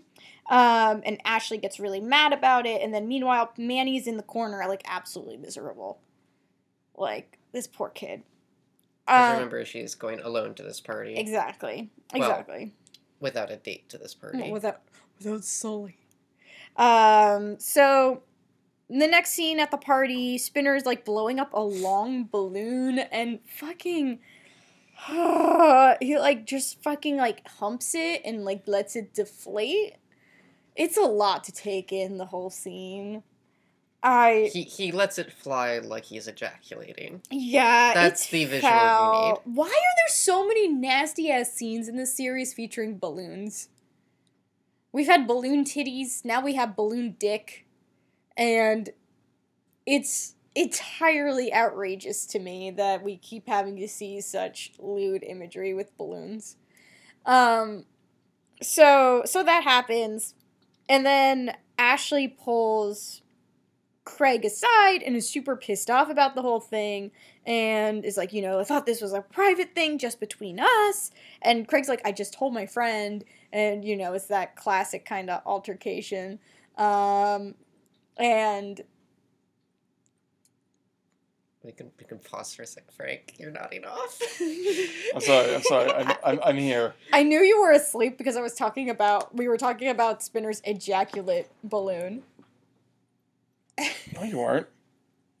yeah, you missed a little bit. Oh my god damn it. Ugh. How much? Okay, I'm sorry. It's okay. It's been a, it's been a trip. I know, I know. okay, let's keep going. Anyway, um, so Ashley is yelling at him, is like, you know, I got this was supposed to be a private thing, um, and you know, she just jumps quickly to, you know, the idea that, um, you know, you don't actually love me, like you just, you know, you just are trying to bone down, and Craig just storms off, um, in response to her, her take on the situation. To be fair, besides that last bit, I would also be angry if Spinner knew. Yeah, Oh, yeah, no, yeah. absolutely. Like I get you got you got your one friend that you talk to that stuff about, but like Don't does it not the have one- to be Spinner? Why can't it be Marco? Please. like, talk to Marco about this shit. It'll be like so much better. And what happened to I'm sorry, I was trying to talk and Quinn grabbed Basil by the scruff of her neck because she was trying to eat a fake flower. Yeah, she was trying to eat um a fake version of one of one of Ashley's dozen roses. Excuse Holy you! shit! this monster! You're trying to shove a whole rose in your mouth. There will be no no cat You are reflect- my rose. Oh my god. You are my. Oh, I oh, love how okay, Gwen's goodbye. like, there are no there will be no cat distractions. Gwen. Well, I'm sorry. Basil tried to fit a whole fake flower in her tiny mouth. She's seven months old. That mouth is not big enough for flowers, especially cardboard ones. What are they made out of? Wood. Wood. Close enough. Yeah, well, that's true. more Ish. aesthetically pleasing. ish. Um, anyway, so yeah, I mean, Spinner's definitely not the guy you want to tell.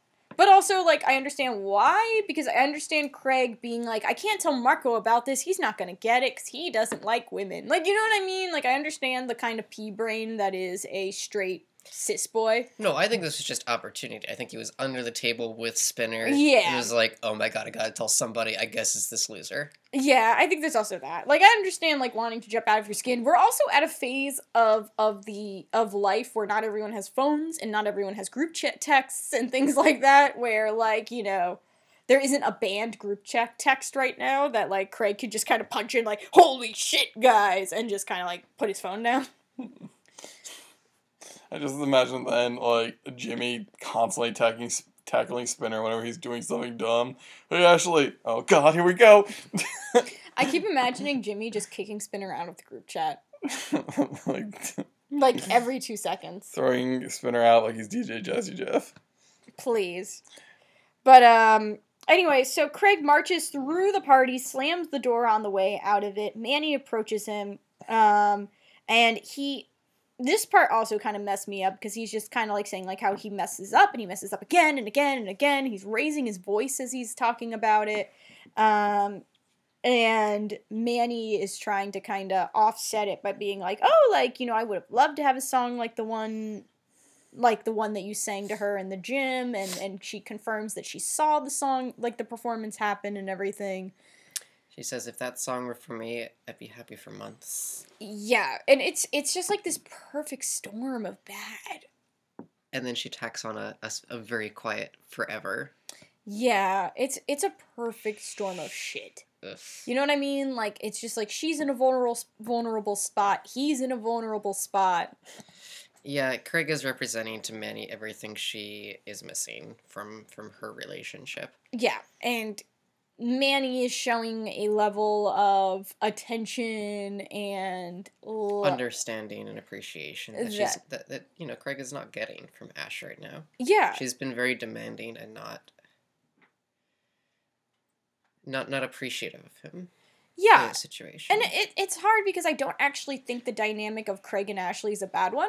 No, I don't either. I, and I don't think like I don't think it's it's a bad thing for a relationship to not always be about appreciating each other Yeah. all the time. It doesn't like, have to be a validation fest constantly. Yeah, exactly. So you know, and they've been together for for a little while now. Yeah. Eh, They're at that point where they're kind of just they're they're together. Yeah. Exactly. Like they're they're doesn't have to together enough thing, that she just- could have love toward him. so I, I do get it. It's it's one of the once again it's it's a perfect storm of, of shit where they're both incredibly vulnerable right now, and like those two should not have ended up alone together because this Oh, is what God. happens. Um, and she so that you know Craig brings Manny to his house, shows her around the garage, um, and she's like so fascinated by being there. Um, and it's like, oh, like can you play like the song and everything? And it's like this. I almost like there's like Well- a Go ahead. nothing. It's just like I feel like uh, once again, it's just a perfect storm of shit. I mean, Manny is she has an agenda, She does. I I, and I it's very obvious Yeah. that she wants to make a move on Craig. Yes. And I hesitate to say she's very interested in all the things there, because it very much read to me watching it, and it's just my opinion, that she was using that as a prop to make him interested in her. Exactly. I mean, she does say at one point, like, when she unveils her new look, um, and you got the look, she's just like, uh, n- Craig like won't be able to say like I look I'm too young now or something. She mentions Craig. When Oh she- yeah, they Yeah. went on a date, right? Yeah. Yeah, and it was oh a shit gosh, show. that episode! Yeah. Wow, and then here we are. She's she's been like you know harboring feelings for him for a very long time at this point, and really wants his attention. And it Yeah, I forgot there was that history. there's a lot of history between the two of them, and it's it's also very kind of difficult to. Uh, I don't know. It's just a very hard thing because like for so long of it, like Craig has been resistant. And now he's kind of in this low, and in the process of being in this low, now he's open toward her advances, and she's plowing through. Yeah, And, I get it because she's been pining after the dude, but yeah, and and this she asked him to like would you play that song for me and like is- is i think in my mind feigning interest because she she never he never plays the song for her. Mm. He she No. never insisted. She just like uses it as a prop to get him to be closer to her and it's just very upsetting to watch. Yeah, and because you the viewer know that she is just this very she's vulnerable she's needy she she she needs attention and she is desperate. She's just very desperate for for love Yeah, and like the thing about Manny is where where Ashley has like an agenda, like Ashley in many ways has an agenda, has a narrative she wants to see happen, and if Craig can't meet that agenda, she's gonna, you know, she she says you're out. Meanwhile, Manny is so desperate, like she kind of has these rose-colored glass glasses type deal where she's going to make him suit her you know her fairy tale romance that she wants so desperately and in the process kind of ignore his flaws or ignore the the pretenses of them getting together. And it's it's like it's it's you know examples of how two people kind of are trying to fit this person into their relationship a certain way but where like Ashley is very no compromise. We see Manny with endless compromise basically to make it work. It's what it's what makes it's what makes like you nervous when she like gets around a boy because she stops making Mhm. good decisions Exactly. And she's a bright kid. Like Yeah. she is not a stupid kid. She gives pretty decent like, you know, observation and you, you could tell that when she screws up, she learns her le- like, you know, she learns from it. But the second a boy is involved, she becomes so desperate for their attention that logic goes out the window. yeah like it's that's It's there in those teenage feelings blinders Exactly. And like I've met so many girls like Manny, girls Mhm. that I loved working with. And I would say to them, like, you are not ready for a relationship yet. I know you don't want to hear me say it because I'm an adult, but I'm telling you right now, you you should not. Or like they would be like, oh, I'm really interested into this person. Do you think I should pursue this person? And I'm like, honestly, no. like honestly, I think this is bad. But I also understand that you are you're a teenager and you're not going to listen to me and you're going to do this and I'm going to have to pick up the pieces, but that's how it is.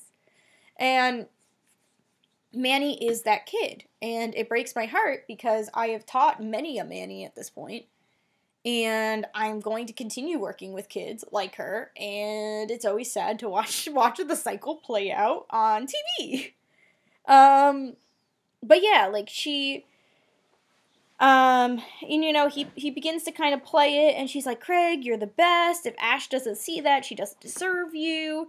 Um, and she kind of shoves his guitar out of the way to lean in and kiss him. It's not, like she just takes it out of his hands. It's like, yeah, cool, cool. We won't need this anymore. Yeah, right. Like, cool, cool, cool, cool. No.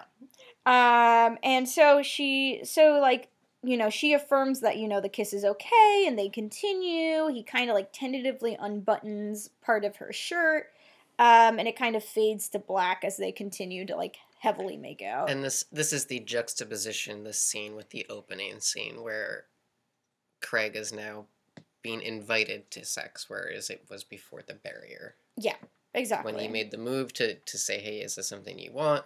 It didn't work out the first time. This is now working out, and it's implied that the two have. And, and Degrassi's first consensual, at least on, on screen, depiction of or, or insinuation of sex Yep. between teenagers. Yeah. Um. So the I- next. oh, I'm sorry. I just also read another note that brightened my heart that, that this is the last appearance of Sully. yeah. Right. Bye. Oh, good. Yeah. fuck you, buddy. Um. he just walks out of the show. Yeah, thank God. Um, so the next scene, the last scene, Manny is talking to Emma. Um, it's nice. Apparently, you know, they've had their shit. I guess they've worked on it enough that they are talking to each other in this way.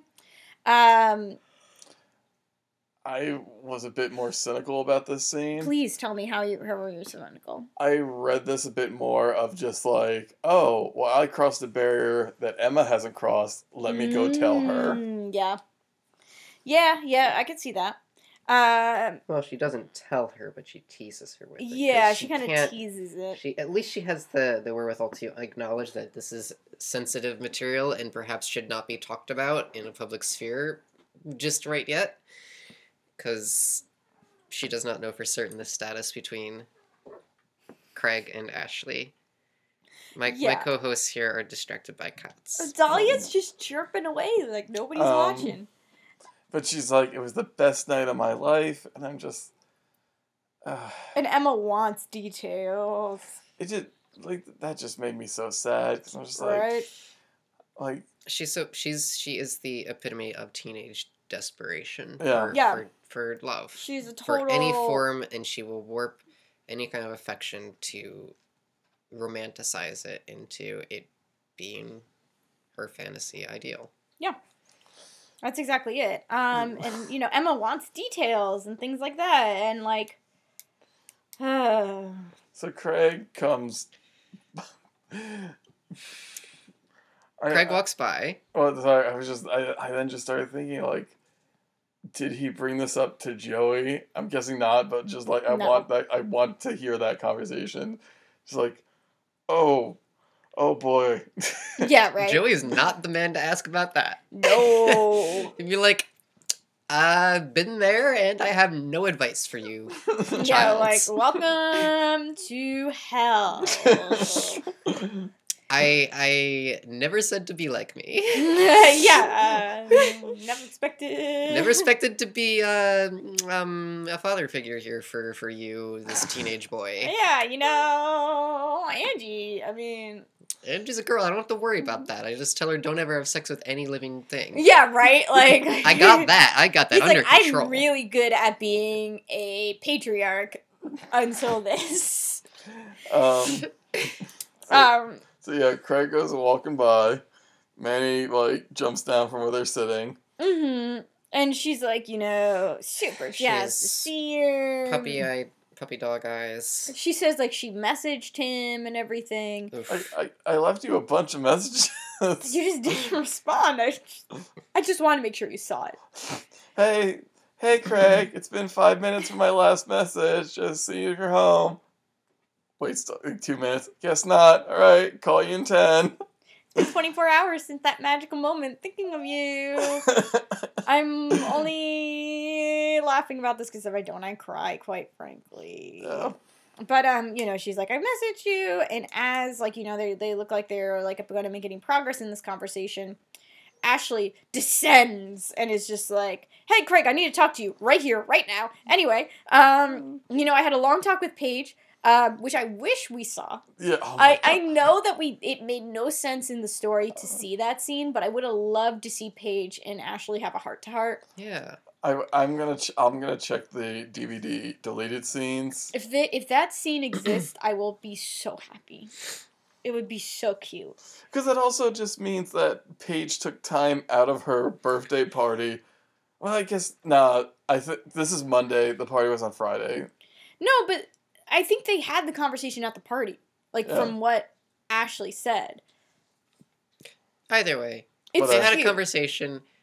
I think viewer or viewers, listeners that have followed and understand Paige as a character could very easily envision how that conversation would play out, and it's good. Yeah, it's really sweet. Um, and then they embrace in front of Manny. Um, and then like Manny's like always in the corner of it. Like they really tried to make you feel like shit during the scene. Um, oh God. Ugh, and, And then and so. Uh, Ash Ashley apologizes, and it's a good apology. She Yeah. says, "I'm I'm sorry. I, I can't remember the exact words, but it's something to the lines of like I, I kind of took things for for granted. Yeah. Um, and and I, I apologize. She says, I apologize. I apologize. I love you. Gives him a big hug, and Craig staring directly over Ashley's shoulder in this hug, directly into at Manny, says, "I love you too." And you can Oh. and And that's that's your end credit, baby. And in the That's the freeze frame. and in the words of the Simpsons, look, look, Lisa. If you pause at the right moment, you can see the exact moment her heart shatters. And now, Awful. fucking awful. Oh, but it was great. It's like great. this It's whole like episode was built Degrassi around cheese. this whole episode was built around how Craig could not say I love you and then gets that gets that closure of finally saying it at the at the most at the saddest possible. It's some good Scene. Degrassi cheese, baby. I really feel like they wrote the they said they Oh, that up- was that was a zinger.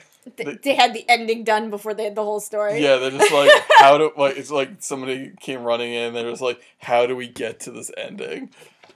I Like, agree. I It's, think pretty, it's a pretty 100%. basic thing. Like uh, that's that's very easily. Yeah.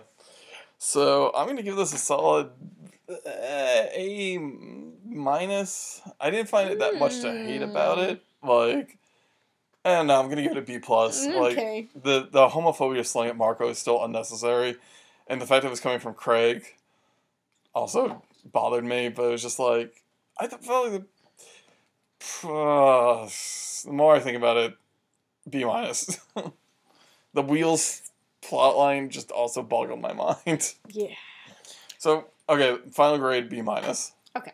I thought the A plot was excellent. I thought the B plot was weird and pointless. hmm I mean, not pointless, but just like poorly. It just done. wasn't well executed. Yeah. Uh, like I said, I my gripes with this episode remind me a lot of my gripes with season one, where it feels a lot of the time like my gripes with the episode were not really what the writers intended me to read, but it, it is what I read, so I got angry.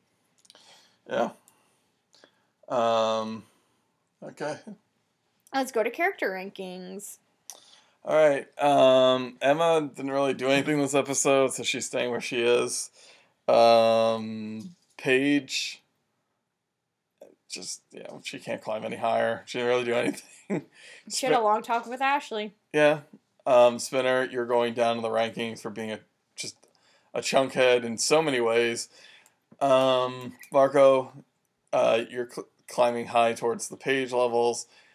Um, Craig, oh boy. Craig is currently in an infinity sign where he keeps going up and down. Like, it was He's rough. in limbo. He's Yeah. in constant flux. Um, Manny, He doesn't know where he is. No. uh, Manny's just gonna stay the same. Uh, it's just so sad. Um, Spike for putting her foot down and just being like, "You need to get out of the house and do something fun, for all our sake."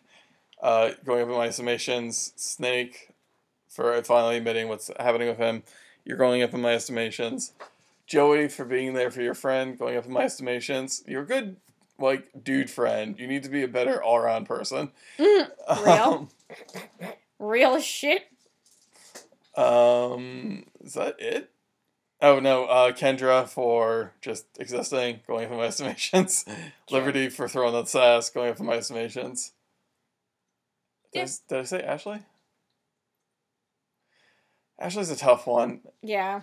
Uh, she's gonna go up a little bit for eventually coming around to the idea that she might have been overreacting.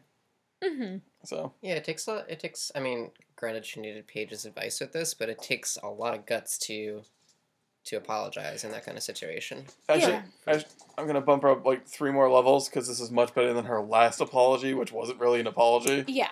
Yeah. So Ashley Ashley's an interesting one. She she fucks up, but she usually can get to a plane where she understands why she fucked up. yeah.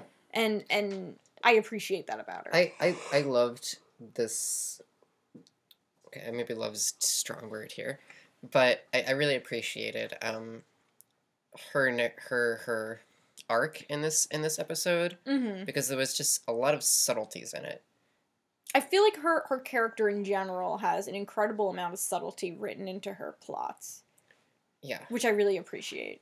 because this this whole relationship strife that she has with Craig is yes, it's a very you could you could chalk this up as like he won't say I love you. You're uncertain of where you stand, but those are just words. Mhm. There's there's so many other feelings and uncertainties that go into making someone feel that way as the words you come out of your mouth like I'm uncertain that you love me in the way that I love you Mhm. what what are those feelings that cause that uncertainty it's it's everything and to have like i just really appreciate the subtleties in in this episode and her arc with coming around to the idea that she she didn't give him the space Mhm. and that's a, that's a really high level concept thing for a teenager Yeah, I think she always has that capacity, but I think much like any teenager, she needs the scaffolding to get there. yeah And and I think that's Ashley's thing, where she can get to that higher order thinking level, but she just needs a little bit of a push to get there. wow look at that education masters coming out Yeah, but hey, why why else would I be on this podcast? But um, I think that's just the way she is, which I I appreciate about her. I I don't know what good. it is about this viewing. Like me doing this podcast, like I feel like I have a fondness toward Ashley that I did not have any point I watched the series. hey that's the point of this i guess Yeah, I guess so. I guess so. Anyway, I don't do character rankings. I'm not allowed. um, anything else about character rankings, y'all? I'm good. All right. Um, you good, Gwen? Yeah. Uh, so let's go on to recommendations where we recommend things that are related to the themes of the episode or just tangentially related or just things that we enjoy. Um, I'm going to recommend a graphic novel that I have not been able to read yet. I bought, I haven't read yet, but I have a lot of my kids really picking up and enjoying, uh, which is called Hey Kiddo. It's uh, by Jarrett J. Krozik, Krozikza? Krozikska. Sorry. Jesus fuck. Anyway, um, it's a graphic novel that has come out fairly recently. Um, it's about a, it's a, a memoir piece, a memoir graphic novel piece about um, a guy and how he kind of like was when he was growing up dealing with the strain of having a mother who was incarcerated and dealing with addiction as well as um, you know not really knowing very much about his father and until like kind of accidentally stumbling upon his information and being raised by his grandparents and kind of a collection of that kind of experience. So if you want to see how addiction can kind of impact a kid's life and like you know what it's like being in a in a family that may have a parental figure struggling with that type of stuff this could be a graphic novel that might be worth checking out um, especially if you found yourself unsatisfied by some of the themes of addiction that just don't really get emphasized in the context of Wheels in this episode.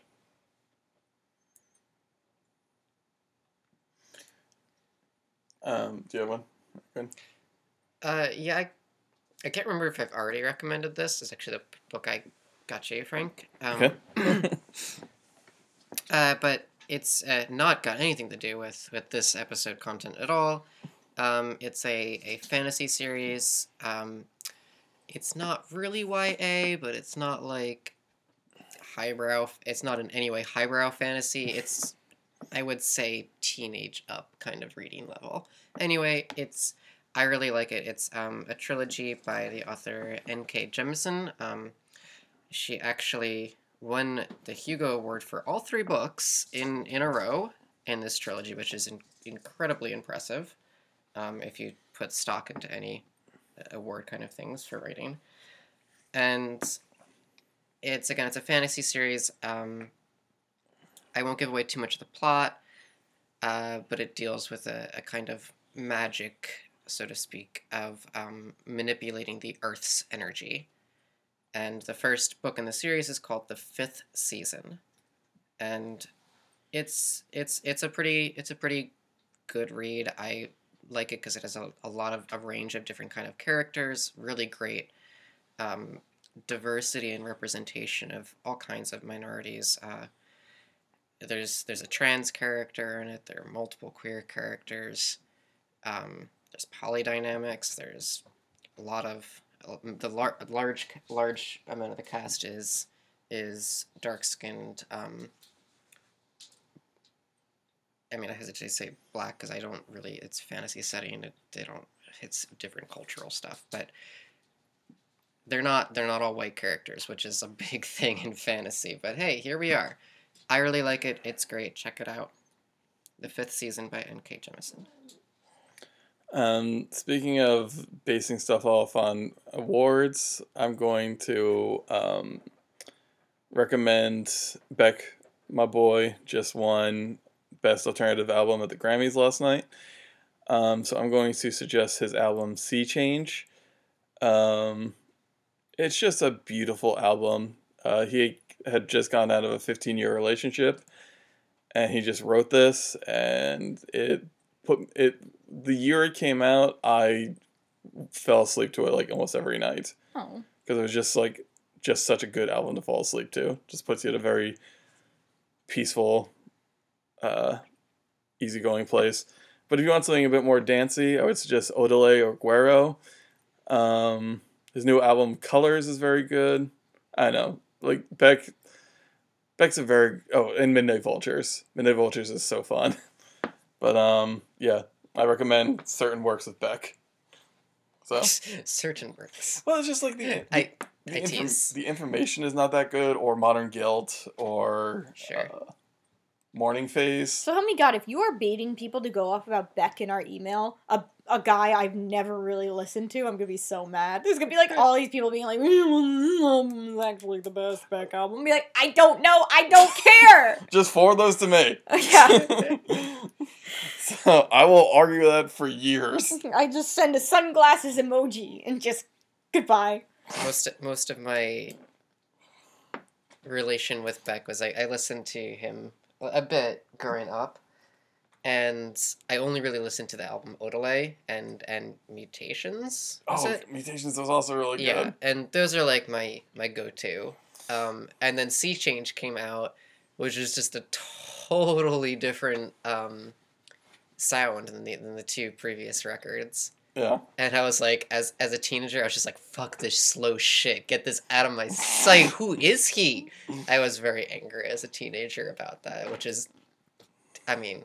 That's what that's what teenagers some just unnecessarily upset about a slow album. Hey guys, start your own damn Beck podcast and let's keep moving.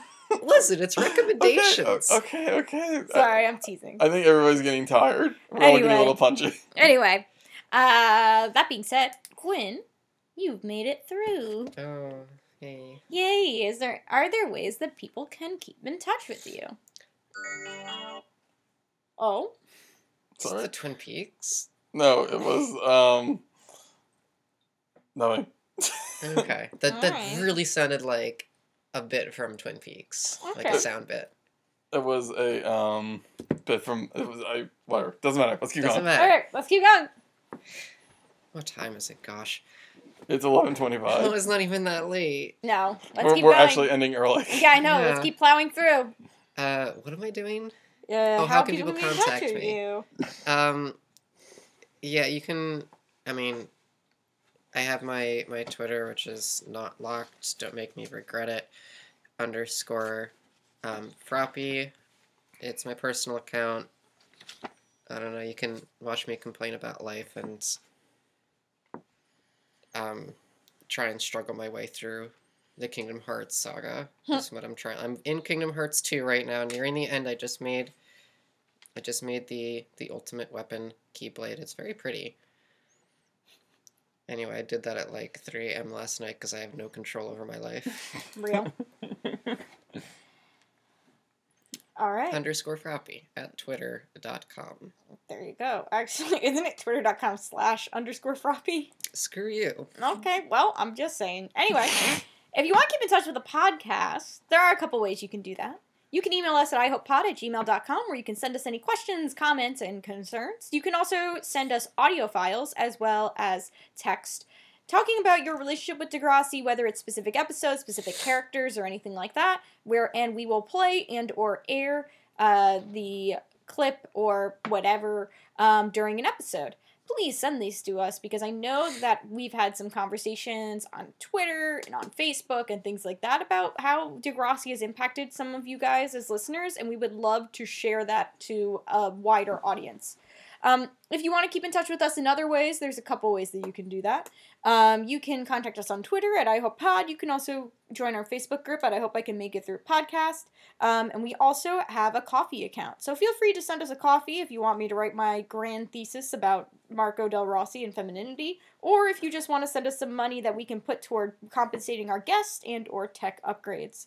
Um, also, remember that we are currently giving a, uh challenge of sorts to our listeners, um, where once we hit 20 ratings and reviews, we will go into the deeper Degrassi archives and check out some episodes from Degrassi Junior High and Degrassi High, and we will provide free episodes for you as a thank you for giving us those ratings and reviews, um, so you can get double the content um, just by helping us out and getting us noticed, hopefully, a little more.